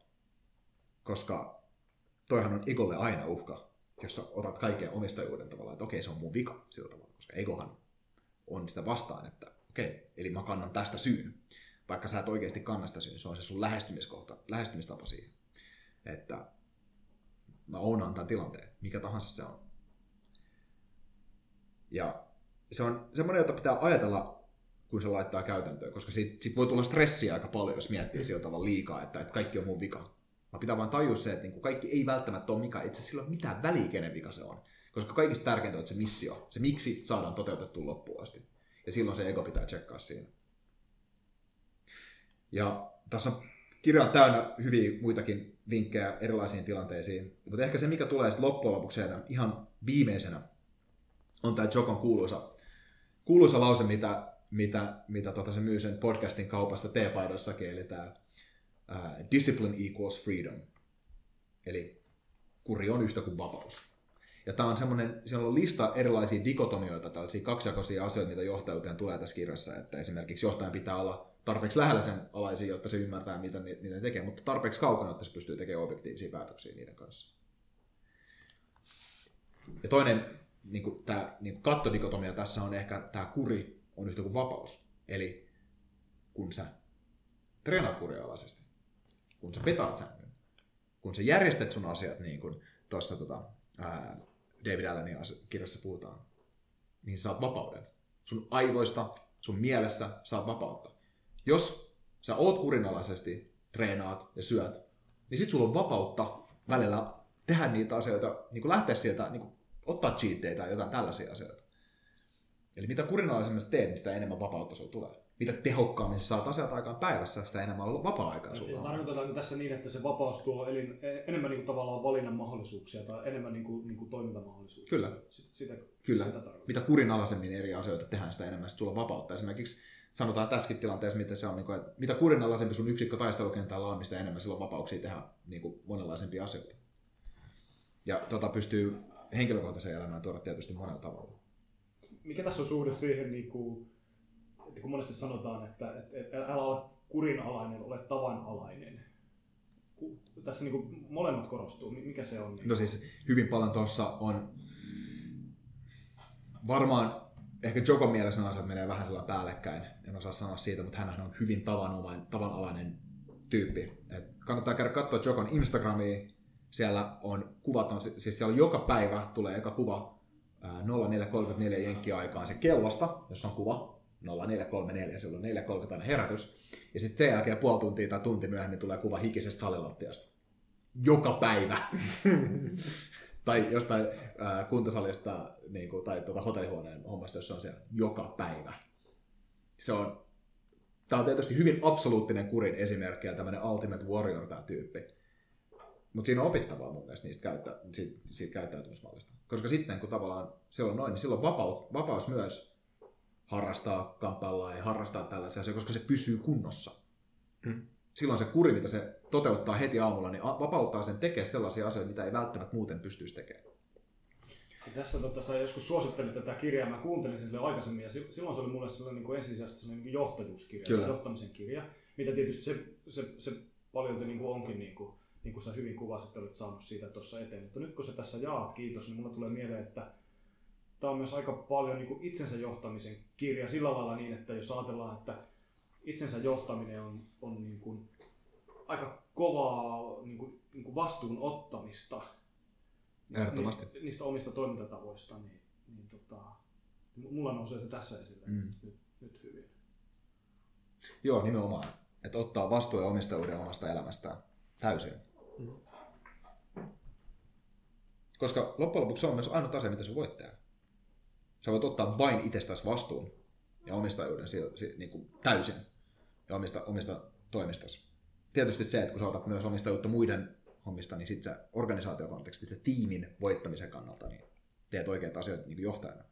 E- Eikö tämä ole niin vähän sama, että jos, jos me niin kuin, meillä on se disipliin siihen, että me luetaan itsensä kehittämisen kirjoja, niin meillä, meillä niin kuin tulee se valinnan vapaus, että me voidaan sitä, valita sitä polkua, mihin, mihin me kuljetaan, koska meidän ymmärrys niin kuin kasvaa. Kyllä. Tai löytääkin sitä. Niin. Joo. Kyllä. Ja- En mä malta olla hei kysymättä vielä, että, että sä oot itse vienyt näitä konkreettisesti niin kuin käytäntöön. Kyllä, Joo. ehdottomasti. Ja mä mietin tätä koko ajan. Joo. Ihan tarkoituksellisesti sillä omassa, omassa esimiestyössäni, että, että mikä on, että, että miten mä, miten, minkälaista omistajuutta mä otan tässä tilanteessa. Miten, Joo. miten mä voin mahdollisimman hyvin johtaa tätä alaspäin ja johtaa tätä ylöspäin, ja miten mä voin myös sparrata mun alaisia niin kuin tiimiläisiä sillä tavalla, että heistä tulee mahdollisimman hyviä itsensä johtajia Hmm. ja ottaa vastuuta ja omistajuutta myös omista rooleistaan. Se on esimerkiksi meidän firmassa on hyvin paljon autonomiaa ja vapautta ää, myyjillä toimii, niin se vaatii omistajuutta sen tehtävän onnistuminen, onnistuminen siinä tehtä- tehtävässä. Ja mun mielestä se on ollut niin kuin erittäin hyvä kaikissa perehdytyksissä tällaisessa asiassa. Et niin kuin, meillä on esimerkiksi tämä Jokon yksi kuuluisa YouTube-video, missä on, mikä, minkä nimi on vaan Good. Niin on semmoinen asia, mitä mä viljelen vähän väliin ää, meidän, meidän, tota, meidän toimistolla. Ja siinä se Mä suosittelen kaikki, kaikki, mä linkkaan tämän itse asiassa tänne kanssa tuohon tuota blogimuistinpanoon, mutta siinä on se, Jokon periaate vaan on, on se, että, että hän kertoo siitä, että hänen alaiset tiesivät, mitä Joko tulee sanoa, jos, jos he, he tulee heille jonkun ongelman kanssa. Sanoo, että ah, okei, okay, good. Et, et, et, ei vitsi, kaikki asiat menee päin hanuriin ja ei, mikään ei onnistu, niin on, ah, hyvä. ei, siis, koska mitä, mitä, mitä muuta siihen sanoisi? Että okei, okay, no voi paskaa, ei hemmetti, mä oon niin vihanen. Ei vaan, okei, okay, hyvä. Sitten me tehdään näin. Okei, okay, hyvä. Mahdollisuus oppia. Ja siinä videossa listaa, että ah, okei, okay, nilkka meni, nilkka murtu. Hyvä. Aika, aika, aika treenaa yläkroppaa tai kehittyy, kehittyy jotain tällaista, jos, jos miettii tuolta tavalla. Okei, okay, hyvä. En, en, saanut, en saanut ylennystä. Hyvä. Aika parantaa itteeni. Hyvä. En saanut työpaikkaa. Hyvä. Voin tehdä itsestäni paremman työnhakijan. Tavallaan just se semmoinen perinteinen win or learn lähtökohta, mutta et aina se on se hyvä. Sä voit sanoa sen. Jos sä pystyt sanoa sen hyvän, niin silloin sä oot jo, sä oot jo ohi siitä häviöstä. Jesse on täällä niin liekeissä, että vitsi nyt tekisi mieli nähdä saman tieltä videoa. Se on niin, kuin niin sisältö, sisältöhän, mitä se puhuu. Tämä on, tämä on ihan mahtava. Tämä, tämä pitäisi olla videolähetys. Joo, siis tää, katsotaan, voidaan katsoa tämän jälkeen se video. Siis suosittelen ehdottomasti kaikille kuulijoille Joko, Willing ja Good YouTubeen vaan. Se on, se on huikea video. No mitäs, mitäs muita ajatuksia Joo, tästä, tästä, mä pystyn, tästä mä pystyn puhumaan ikuisesti ja se on ihan hyvä, että mennään eteenpäin seuraavaan kirjaan, ähm, joka on, tota, on tämä Steven Pressfieldin War of Art. Ja Steven Pressfieldin War of Art-kirjan on, mä oon bongannut tämän Joe Rogan Experienceista, ja Joe Rogan puhuu tästä yhtenä tärkeimpänä kirjana hänen luomisprosessin kannalta. Ja tota, ää, tässä kirjassa on semmoinen lause, muistaakseni tuossa tota, takakannen tekstissä, että, että oletko koskaan yrittänyt perustaa omaa yritystä tai laihduttaa tai saada asioita aikaan tai hankkia parempaa parisuudetta tai da da da da. Se perustaminen lista asioista, mitä ihmiset yleensä haluaa. Ja sitten se, sitten ehkä sinun kannattaa lukea tämä kirja. Se ei ole pelkästään luovista, luovasta työstä ja tä, tämmöisestä, vaan se on, se on itse asiassa se on resistanssista. Se on vastustuksesta, mitä me koetaan meidän elämässä meidän tavoitteiden saavuttamisen suhteen. Ja Steven Pressfield, ehkä vähän taustaa tähän, on siis kirjailija. Hän on kirjoittanut historiallisia, äh, historiallisia romaaneja, ja hän on tosi hyvä kirjailija. Hänen, muun muassa tämä, ehkä hänen kuuluisin kirja on tämä Legend of Bagger Vance, äh, josta on tehty myös elokuva, missä Will Smith äh, näyttelee. Ja, äh, hän on tehnyt historiallisia sotaromaaneja jonkun verran. Ja hän puhuu luomisprosessista, ehkä pystytään puhua luomisprosessin lisäksi voidaan puhua vaikka muuntautumisprosessista ja elämänmuutoksesta. Niin semmoisena asiana, että meillä on olemassa, ja tämä, kirja menee ehkä vähän jopa, tämä menee tosi filosofiselle tasolle, mutta tämä menee jopa, vähän, jopa ehkä esoteeriselle tasolle tietyllä tavalla sieltä, että tästä tulee semmoisia, niin ei nyt yliluonnollisia voimia, mutta ehkä semmoisia niin kuin persona, personoituja vastustajia, mitä sulla on elämässä, jotka ei välttämättä ole ihmisiä, vaan niin tämmöisiä niin ulkopuolella olevia voimia. Puhutaan resistanssista, eli vastustuksesta. Ja tämä kirja on jaettu kolme osaan. Eli on tämä resistanssi, eli vastustus. Sitten on turning pro, eli kun ruvetaan ammattilaisiksi. Ja sitten on tämä kolmas osa, että niin kuin ylätaso ja luominen, tämmöinen niin kuin, kun löytää oman muuson. Ja resistanssi ilmenee erilaisissa muodoissa Steven Pressfieldin mukaan. Hän, hän kuvailee sitä semmoisena asiana, että se on semmoinen negatiivinen voima, joka yrittää pitää mahdollisimman hyvin huolen siitä, että me ei saavuteta meidän omia tavoitteita. Eli resistanssi voi näkyä vaikka painovoimana silloin, kun aamulla sängystä. Se yrittää pitää meidät siellä, tai lämpönä, mikä on siinä meidän hommassa. Resistanssi voi näkyä vaikka kotitöinä silloin, kun meidän pitäisi olla kirjoittamassa meidän kirjaa. Resistanssi voi näkyä vaikka ärsytyksenä jossain toisissa ihmisissä, ää, jota niissä ei oikeasti ole, mutta me luodaan vaan sen, semmoisia asioita, koska me ei haluta kohtaa jotain epämukavia totuuksia tai keskustella niiden kanssa toisista asioista. Siinä on resistanssi on niin monta eri asiaa. Se yrittää tekee kaikkensa, mitä voidaan pitää voisi. Se voi olla esimerkiksi TV-sarjat, johon me halutaan uppoutua, jotta meidän ei tarvitse, jotta meidän ei tarvitse tehdä meidän omaa luovaa projektia tai tällaista asiaa. Se voi olla Facebook siinä vaiheessa, se voi olla uutiset, se voi olla mikä tahansa tämmöinen asia, joka vie meidät, se on mikä tahansa asia, mikä vie meidät pois siitä, mitä meidän pitää tehdä. Ja se ehkä se hieno, elegantti pointti tässä kirjassa on se, että se on henkilöitymä. Se on joku tämmöinen ulkopuolinen voima. Ja kun sitä ajattelee ulkopuolisena voimana, niin sitten pystyy myös määrittämään sen, mikä on se asia, mikä estää meitä saavuttamasta meidän tavoitteita. Eli se on tällainen asia, se on tämmöinen henkilöitymä, se on voima, kun sun pitää voittaa, että vastaan sä tulet aina taistelemaan. Ja se eka osa sitä kirjaa on siis resistanssin määrittelemistä, tota varmaan 60 sivua hyvin pieniä lyhyitä pätkiä sillä että kirja lukee päivässä, jossain niin kolmessa tunnissa. Ja tota, ää, sitten aletaan sen jälkeen, kun on määritelty ja tiedetään, mitä resistanssi on, niin mennään eteenpäin siitä, miten se piestää. Ja se on tämä Turning Pro. Siinä on se idea. Eli, ja siinä, siinä tota, englanniksi kirjoitettu Steven Pressfield sanoo hyvin sillä että että resistance hates when we turn pro. Onko se se kylmä suihku? se voi olla se.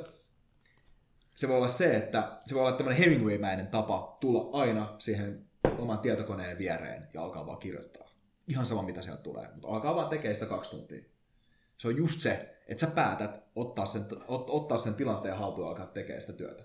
Sä, ja sä huomaat, kuinka silloin kun sä, sä teet sitä työtä, mitä sun pitää tehdä, sä nostat niitä painoja, sä vedät niitä leukoja, sä kirjoitat storya, ää, ihan mikä tahansa se juttu on, niin kuinka se resistanssin voima susta häviää, se vastustuksen voima katoaa koko ajan. Ja sitten käydään tota, niin kuin lisää asioita, mitä tulee tuohon Turning Prohun, niin kuin rutiininomaisuutta ja tällaisia asioita. Siinä luetellaan paljon erilaisia juttuja. Ja kun sä oot sit niin kuin muut, muutautunut amatööristä ammattilaiseksi, eli you have turned pro siinä kirjassa, niin sä olet ammattilaiset, koska ammattilaiset Ammattilaisille resistanssi on muistutus vaan siitä, että niiden pitä, mitä niiden pitää tehdä. Amatööreille resistanssi on ongelma. Amatöörit, kun, kun ne, ammattilaiset, kun ne näkee resistanssin, että aah okei, okay, hyvä. No nythän mä tiedän, mitä tämä homma. Tässä täs mä koen vastustusta, missä on in, erityisesti just se asia, mitä mun pitää tehdä. Menee vähän tähän Markus Aureliuksen Obstacle is the Way tapaiseen ajatteluun hyvin paljon. Ähm, eli este on tie. Ja sitten se kolmas osa sillä, kun ollaan ammattilaisia, sitten puhutaan tästä oman, oman muusan kanavoimisesta. Ja siitä oman tavallaan inspiraation kanavoimisesta siihen työhön, mikä se on. Ja tämäkin on vähän semmoinen asia, mitä Pressfield puhuu tässä, että tämäkään ei ole meissä oleva se, vaan tämä on tämmöinen ulkopuolinen voima. Et siinä vaiheessa, kun me päästään siihen flow me tehdään sitä työtä, niin se ei välttämättä enää edes tunnu, että se tulee meistä se teksti, vaan me kanavoidaan vaan jotain sellaista, mikä tulee meidän työhön, mikä tulee siihen paperille, mikä tulee tavallaan, me kanavoidaan jotain energiaa salilla, vaikka mikä on pakottaa meidät nostaa ne painot tai siltä vaan. Siinä on semmoinen ulkopuolinen inspiraatio. Ja nämä kuulostaa vähän ehkä tällaiset hengellisiltä uskonnollisilta konteksteilta, että niiden ei todellakaan pakko olla sitä. Jos ne jos ne sopii omaan maailmankuvaan, että ne on sitä, niin tekee varmasti niistä vielä vahvempia, mutta niiden ei ole todellakaan pakko olla siitä. Niin kuin saman voiman saa, kun vaan ajattelee ne tällaisena henkilöityminä omalla ehkä asioina, mitkä estää vaan ihan fysiikan lakien mukaan. Niin kuin mun mielestä esimerkiksi resistanssi painovoima on niin hyvä esimerkki aamulla siitä tavallaan. Siinä ei, siinä ei ole mitään ihmeellistä, se on vaan gravity, ja se yrittää estää sua tekemässä niitä asioita, mitä sun pitää tehdä. Ja tämä luin tämän kirjan viime vuonna, ja mä oon lukenut paljon produktiivisuuteen liittyvää kirjaa, niin kuin neljän tunnin työviikkoa ja vaikka mitä asioita niin kuin aikaisemmin. Ja mikään ei ole ajanut niin kuin loppuun asti sitä pointtia niin hyvin kuin tämä. Että on resistanssi, mikä se pitää kohdata ja henkilöidä se. Ja sitten vaan hymyillä, kun se tulee vastaan. Ai moi! Etpä muuten piekse mua tänään. Ja mennään vaan eteenpäin. Mennään niin nauraan, nauraan kohti sitä taistelua. Toki tämä resonoi mulle tosi paljon, koska myös mietin, mä yritän, yritän nähdä omaa elämääni semmoisen seikkailun. Mutta ihan, ihan huikea kirja. No sä annoitkin tehtävä annoin, että poimia kirjoja, mitkä on ollut itselle merkityksellisiä. Ja tämä on selkeästi koskettanut, koskettanut sua ja toi vastustus on ammattilaisille oikea ärsyke, tai miten sä sen sanoit, että mm.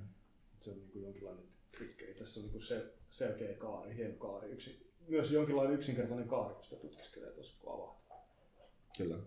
Ja Steven Pressfieldilla, hän on itse asiassa käynyt Joe Rogan Experienceissa vieraana. En muista episodin numeroa, mutta äh, tosi hyvä kolme tunnin keskustelu siellä hänellä, Joe Roganilla, Aubrey Marcoksella ja Steven Pressfieldilla. Voin suositella ehdottomasti, ehdottomasti sitä. Tämä oli, oli jotenkin kirja, jossa, kun sä sanoisit kirjailijan ja nimen, niin, niin se ei niin kuin siinä kohtaa säväyttänyt. Ja nyt kun sä kerrot tämän läpi, mitä tämä on ja, ja näin, niin tämä on kirja, mikä on ehdottomasti mun pitää mennä heti tämän jälkeen niin kuin tila, tilaamaan ja, ja, ja ostamaan. Tosi mielenkiintoinen. No niin, hienoa. ja itse asiassa tuossa tittelissä tuo tulee se homma, että se on se War of Art. Joo. Se on sun taiteen sota, mitä sä käyt sitä resistanssia, sitä vai, vai niin kuin, sitä estettä mm. vastaan. No nyt, nyt, se, nyt se avautuu sen jälkeen, kun sä avasit sen kirjan, mm. mutta pelkästään otsikosta niin se ei, ei niin kuin avaudu yhtä hyvin. Kyllä. Kyllä.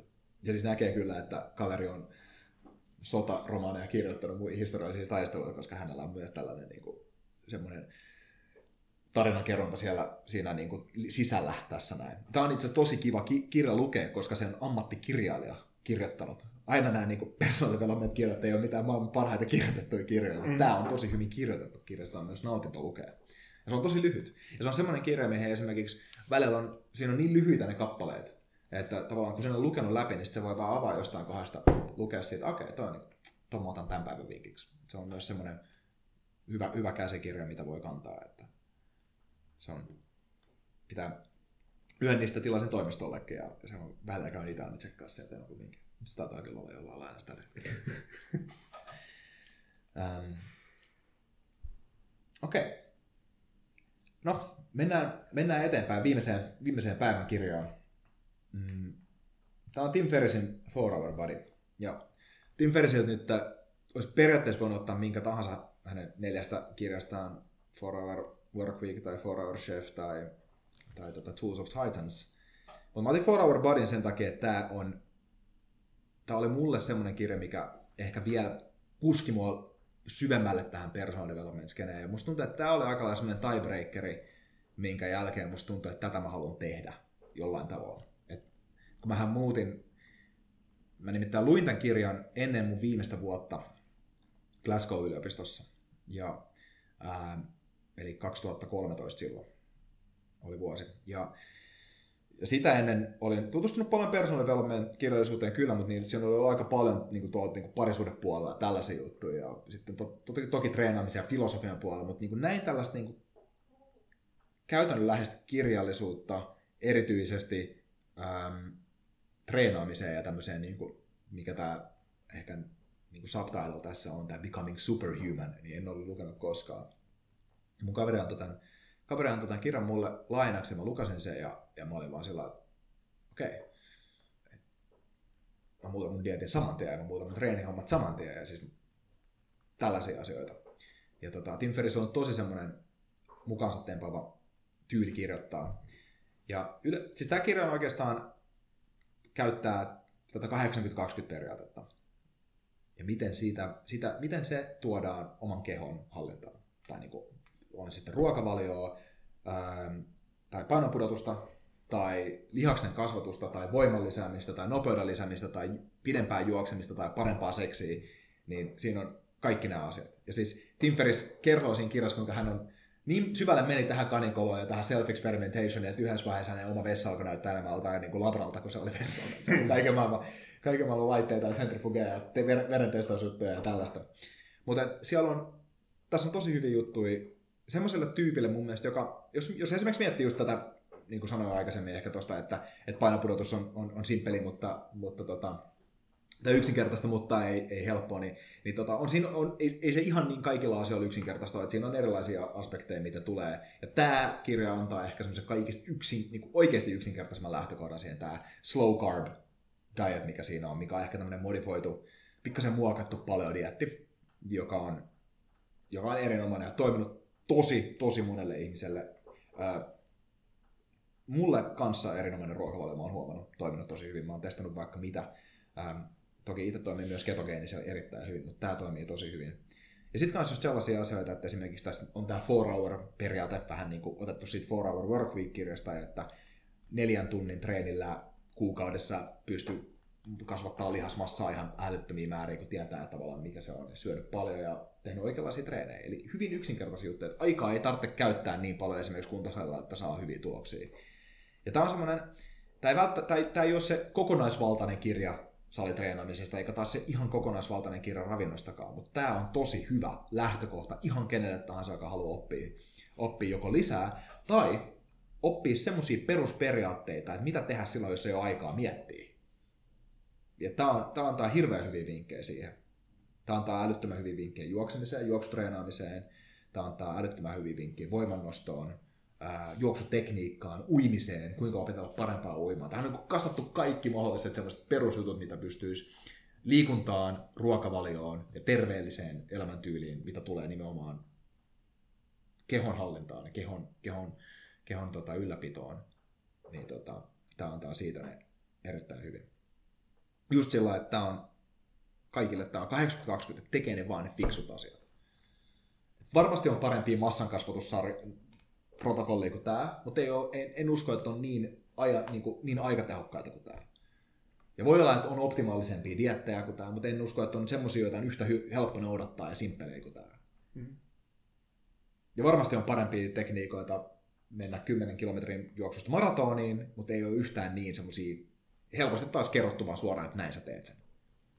80-20 on se perusperiaate, mikä menee tämän koko kirjan läpi. Ja sitten tämä kaiken näiden hyvien vinkkejä lisäksi, niin itse asiassa mä löysin tästä vielä niin sen, sen Ferrisin filosofian siihen itse kokeiluun semmoisen self-experimentationiin. Eli että saat se sun oma N, että N on yksi tässä, tässä tutkimuksessa, minkä sä teet, mutta sä mittaat näitä asioita – Sä mittaat sun painoa, sä mittaat sun nopeutta, sä mittaat sun voimaa. Tällaisia asioita, sä mittaat ittees, jotta sä opit tuntee ittees paremmin. Ja myös tekee siltä tavalla. Sä voit tehdä vai testejä, erilaisia pikkusia tweakkauksia johonkin suuntaan. Jos tämä asia toimii tai tämä asia ei toimi, niin sitten sä tiedät sen. Sitten voit ehkä analysoida miksi. Mutta tämä on semmoinen, että jos mä antaisin kolmikon kirjoja kenelle tahansa, joka aloittaa personal development matkan, niin mä antaisin nämä kolme. Koska tässä on keho ja siihen liittyvät asiat, terveyteen liittyvät asiat, itsensä johtaminen ja bisnekseen liittyvät asiat parhaimmassa kirjastossa niin kuin Extreme Ownershipissa ja sitten siihen niin kuin oman elämän aikaansaamiseen ja filosofiaan liittyvät kombo tuossa War of Artissa. To, tosi, tosi mielenkiintoista.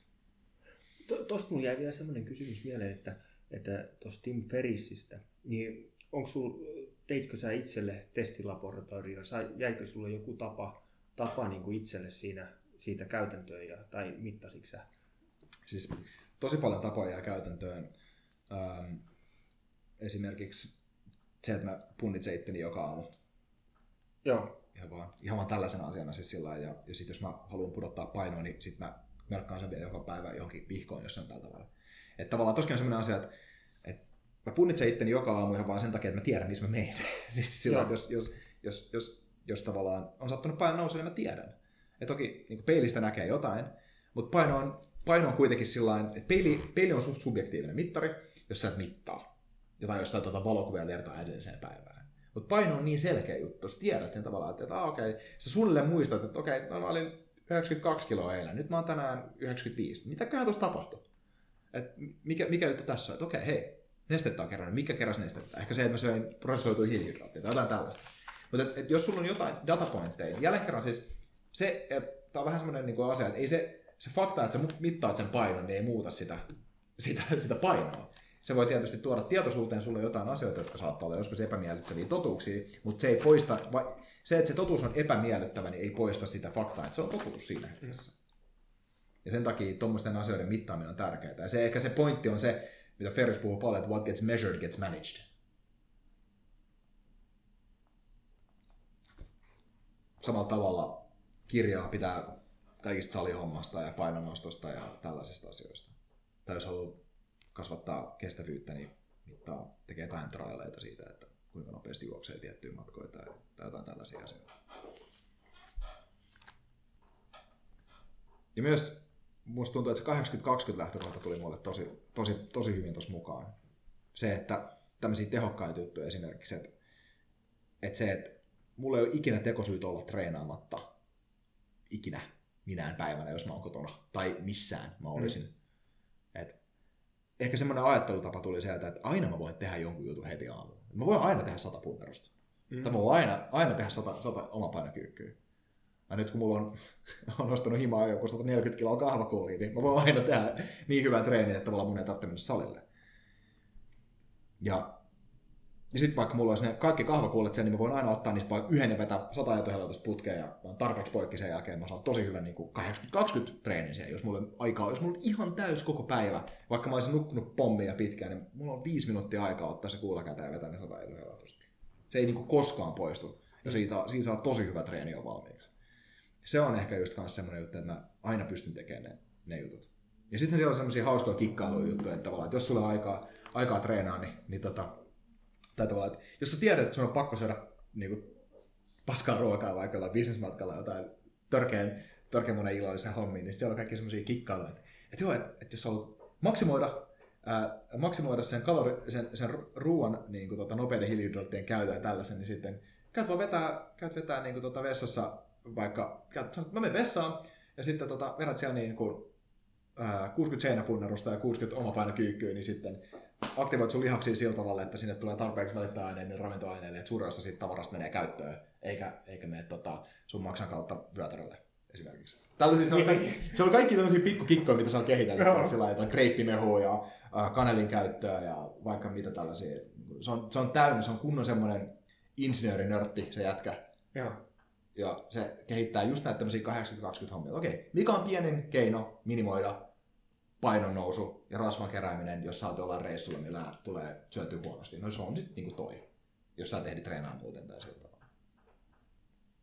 Ja to, to, toki hänen niin kuin, muut kirjat on ihan yhtä lailla niin kuin suositeltavia, että niissä käydään samaa periaatetta vähän eri konteksteissa. Tota 80-20 periaatetta, mikä tulee kyllä kaikessa läpi. Ja hänen podcastissa luonnollisesti on siis ihan täynnä maailman kovimpia tyyppejä ihan miltä tahansa alalta. ihan täyskultakaivos vinkkejä suhteen. Tosi hyvä. Ei tainnut ihan kolme tuntia tulla, mutta kyllä meillä aika pitkä. Ei vain mitään, vain Musta tuntuu, että tämä on motivaatio meidän pisin podcasti. Tunti, tunti, tunti 50 taitaa olla tällä hetkellä nyt toi, tota, nauhoitus päällä. Kiitos kun ollaan saatu olla mukana. Kiitos kun olette tullut. Tässä on ollut kyllä ihan siis älyttömästi hyviä, hyviä nostoja tullut. Ja siis mun mielestä on kiva puhua, että kun itse kertoo näistä kirjoista, niin oppii niistä lisää itse. Joo. Se on hyvin klassinen totuus, että jos haluat oikeasti op- oppia jotain, niin opeta sitä. Ja musta tuntuu, että tää ei, niinku, tää me voidaan tehdä tällaisia kolmen kirjan arviohommia kyllä enemmänkin. Että tota, ainakin mä, niinku, mä mielellään tekisin niitä lisää, koska me voidaan ihan hyvin käydä lisää kirjoja läpi tulevaisuudessa. Ja teilläkin on kuitenkin paljon Business Thinkersia niin kirjoja luettu tähän mennessä. On- Onhan, onhan niitä. No viisi vuotta ollaan nyt luettu ja joka kuukausi jokainen on lukenut vähintään yhden, yhden kirjan. Niin, puhutaan tästä meidän niinku, struktuurista, mutta Niin. niin. jokainen nyt sitten lukee tietysti mu- muuten ja kuuntelee ja, Joo. ja, vi- ja vielä lisäksi. Että, Niin, niin on. Ja Kyllä, tota- kyllä, kyllä, niitä on ihan hyviä. Joo. Va- vaikea. Kyllä meillä kirjoja löytyy, kyllä me ollaan, ollaan tota, niiden puolesta kyllä au- auttamassa kyllä että, ja, ja kertomassa aina, että ilman muuta. Tuossa kun heitit niin kuin seuraavaa podcast-aihetta, niin mulla mul, mul kirjasin itse tuommoisenkin, että mitkä on ne kirjat, jotka on niin kuin omaa potentiaalia kasvattanut ja mitkä on ollut ne avaimet siihen oman potentiaalin kasvattamiseen ja, ja jos jokaisella olisi niitä ja törmäytetään niitä yhteen, niin se, sekin voisi olla ihan mielenkiintoinen. Niin kuin. Joo, siis voisi ihan, ihan, hyvin ottaa kyllä semmoisia, että tehdään, voidaan tehdä ihan puhtaasti niin kuin bisneskirja podcasti ja sitten ehkä oman potentiaalin niin henkilökohtaisen kasvun podcasti, niin kirja, Mm. kirja, kirja, kirja-arvio podcasti ja, ja tota, Mm. katsoa erilaisia, erilaisia aiheita. Mua ainakin kiinnostaisi esimerkiksi toi niin finance-puoli, että tehtäisiin niin henkilökohtaisen talouden, talouden suhteen podcasti niin siihen, siihen liittyvä kirja. Tämmöinen kirjakerhon tapaaminen, että Hyvä. Tämähän on, tämähän on kirjakerho ja nyt me avataan tässä näitä. Hyvä. Tämä on ihan, ihan loistavaa. Hei, kiitos herrat jälleen kerran, että, että tota, olette tullut podcastiin vieraaksi. Kiitos ihan loistavista avauksista näiden kirjojen suhteen ja kiitos, että, että tota, sain teille kertoa näistä mun kolmesta storista ja kirjasta tässä näin. Ja kiitos kaikille kuulijoille, että olette jaksanut tänne tunti 53 minuuttia asti meidän, meidän tota tarinoita kuunnella. Ää, käykää, käykää avaamassa joku kirja ja, ja lukekaa. Se on ehkä parasta, mitä voi omalle itselleen tehdä. Kiitos. Seuraavaan kertaan. Kiitos. Kiitos.